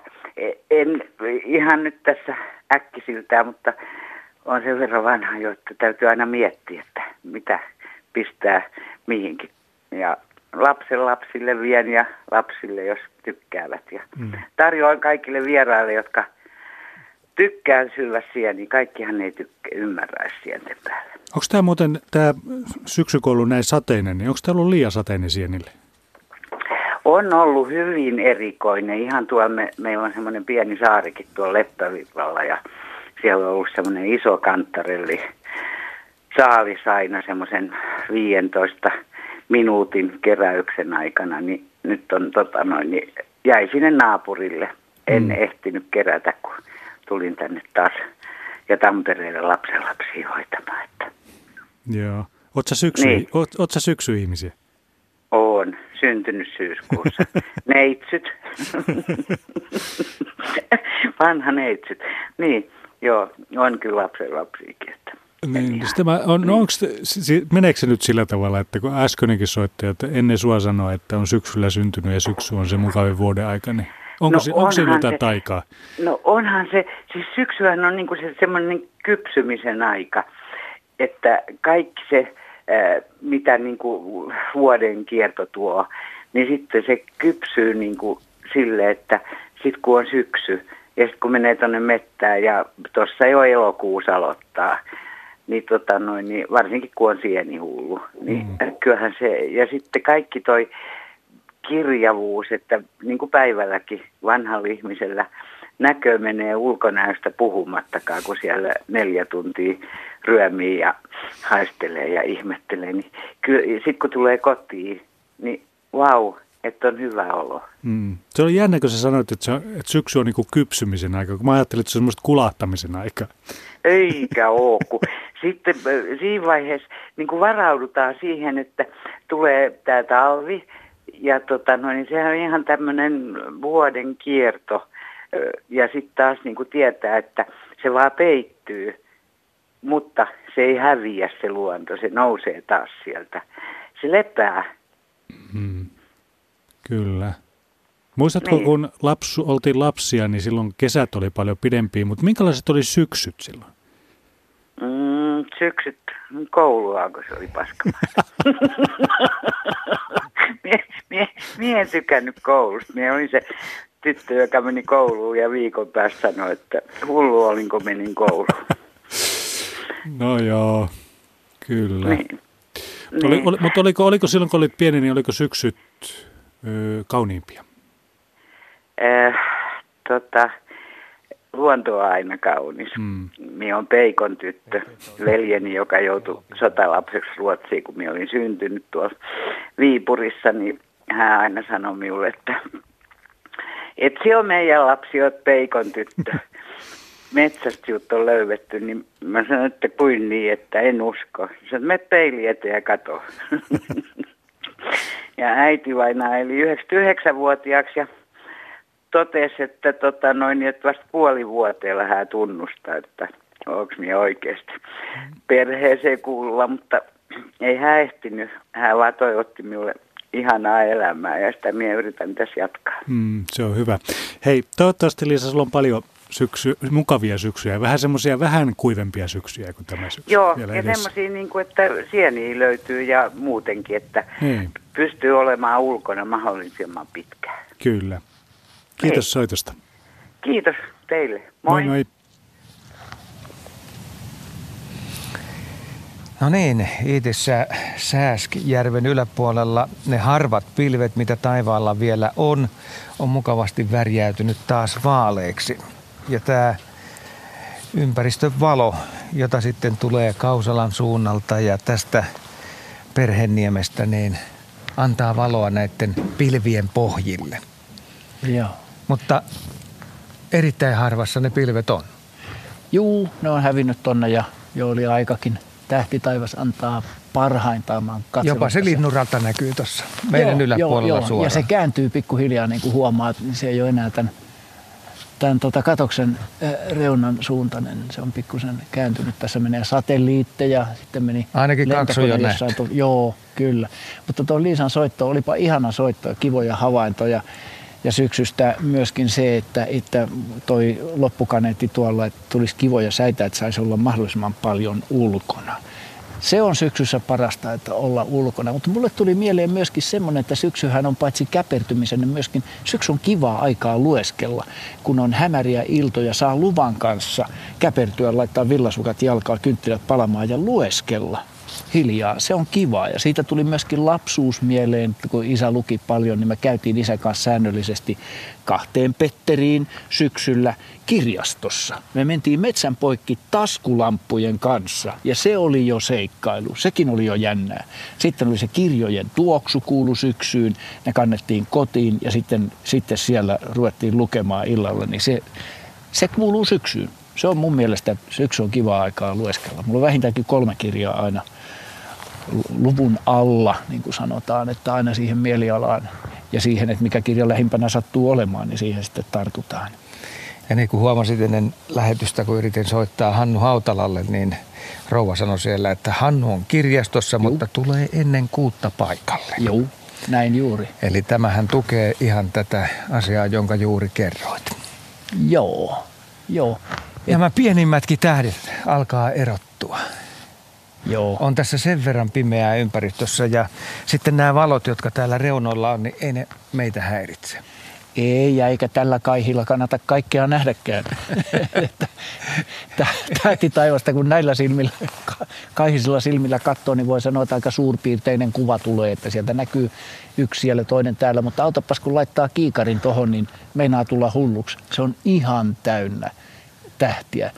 Ja, ja tuohon jopa näillä tällä mokomalla 12-kertaisella kiikarilla, sinänsä hyvä kiikari, niin kuin katsoo tuohon linnuradan suuntaan, niin se on huumaava loikkaus johonkin.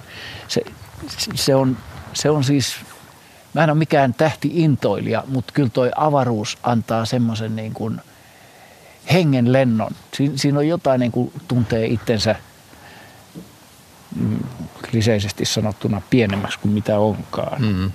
Mutta se suhteuttaa. Katselkaa ihmiset taivasta, katselkaa syyspimeällä nyt on tähtitarkkailulle otollisin aika. Mä oon yrittänyt katsella pohjoiselle taivaalle, että olisiko siellä revontulia, mutta Joo. ei ainakaan silmä, silmä ei kyllä erota tällä hetkellä mitään tapahtumaa sieltä. Ei, meidän yläpuolella ihan suoraan ylhäällä menee satelliitti etelään päin. Niitä menee ristiin rastiin. Joo, mä en ole katsonut yhtään, että minkälainen olisi nyt, onko nyt otollinen ilta yli Malkaan revontulelle. Tänään. On niitä viime päivinä tai sanotaan öinä ollut, että mä oon nähnyt kuvia. Että jonkun verran tapahtumaa on, mutta digikamerahan havaitsee revontulet paljon ennen silmää. Se on niin tarkka laitos. Joo, kyllä. Et melkein kameran ruudulta pitää tarkastaa, että onko revontulia tulossa. Ja sitten kun näkee siellä vihreitä liikettä, niin sitten pitää ruveta innolla katselemaan, että koska sitten silmä erottaa näitä. Joo. Tämä on ihmeellistä tämä tekniikka tänä päivänä. Mutta nyt se lihakarja on ollut hiljaa. Joo, mä luulen, että lihakarja on käynyt jo ja tämä Käynyt on sade, jo, saderummut. Käynyt jo Ihan nukkumaan. Hienoa. Saderummut ei onneksi sano, häiritse. Sano muutama sana vielä tästä. No joo, no sanon, että nauttikaa ihmiset syksystä. Sateeseenkin voi keksiä kaiken näköistä leikkiä. Ei tarvitse vaan lehtikasossa niin kuin lapsena peuhata. Jos teillä on semmoinen rännittämätön räystäs, niin laittakaa sinne kaiken näköistä kilistintä ja kalistinta alle, niin saatte mielikuvituksellista ilmaista ö, musiikkia nauttia syksystä. Tämä on otollista aikaa.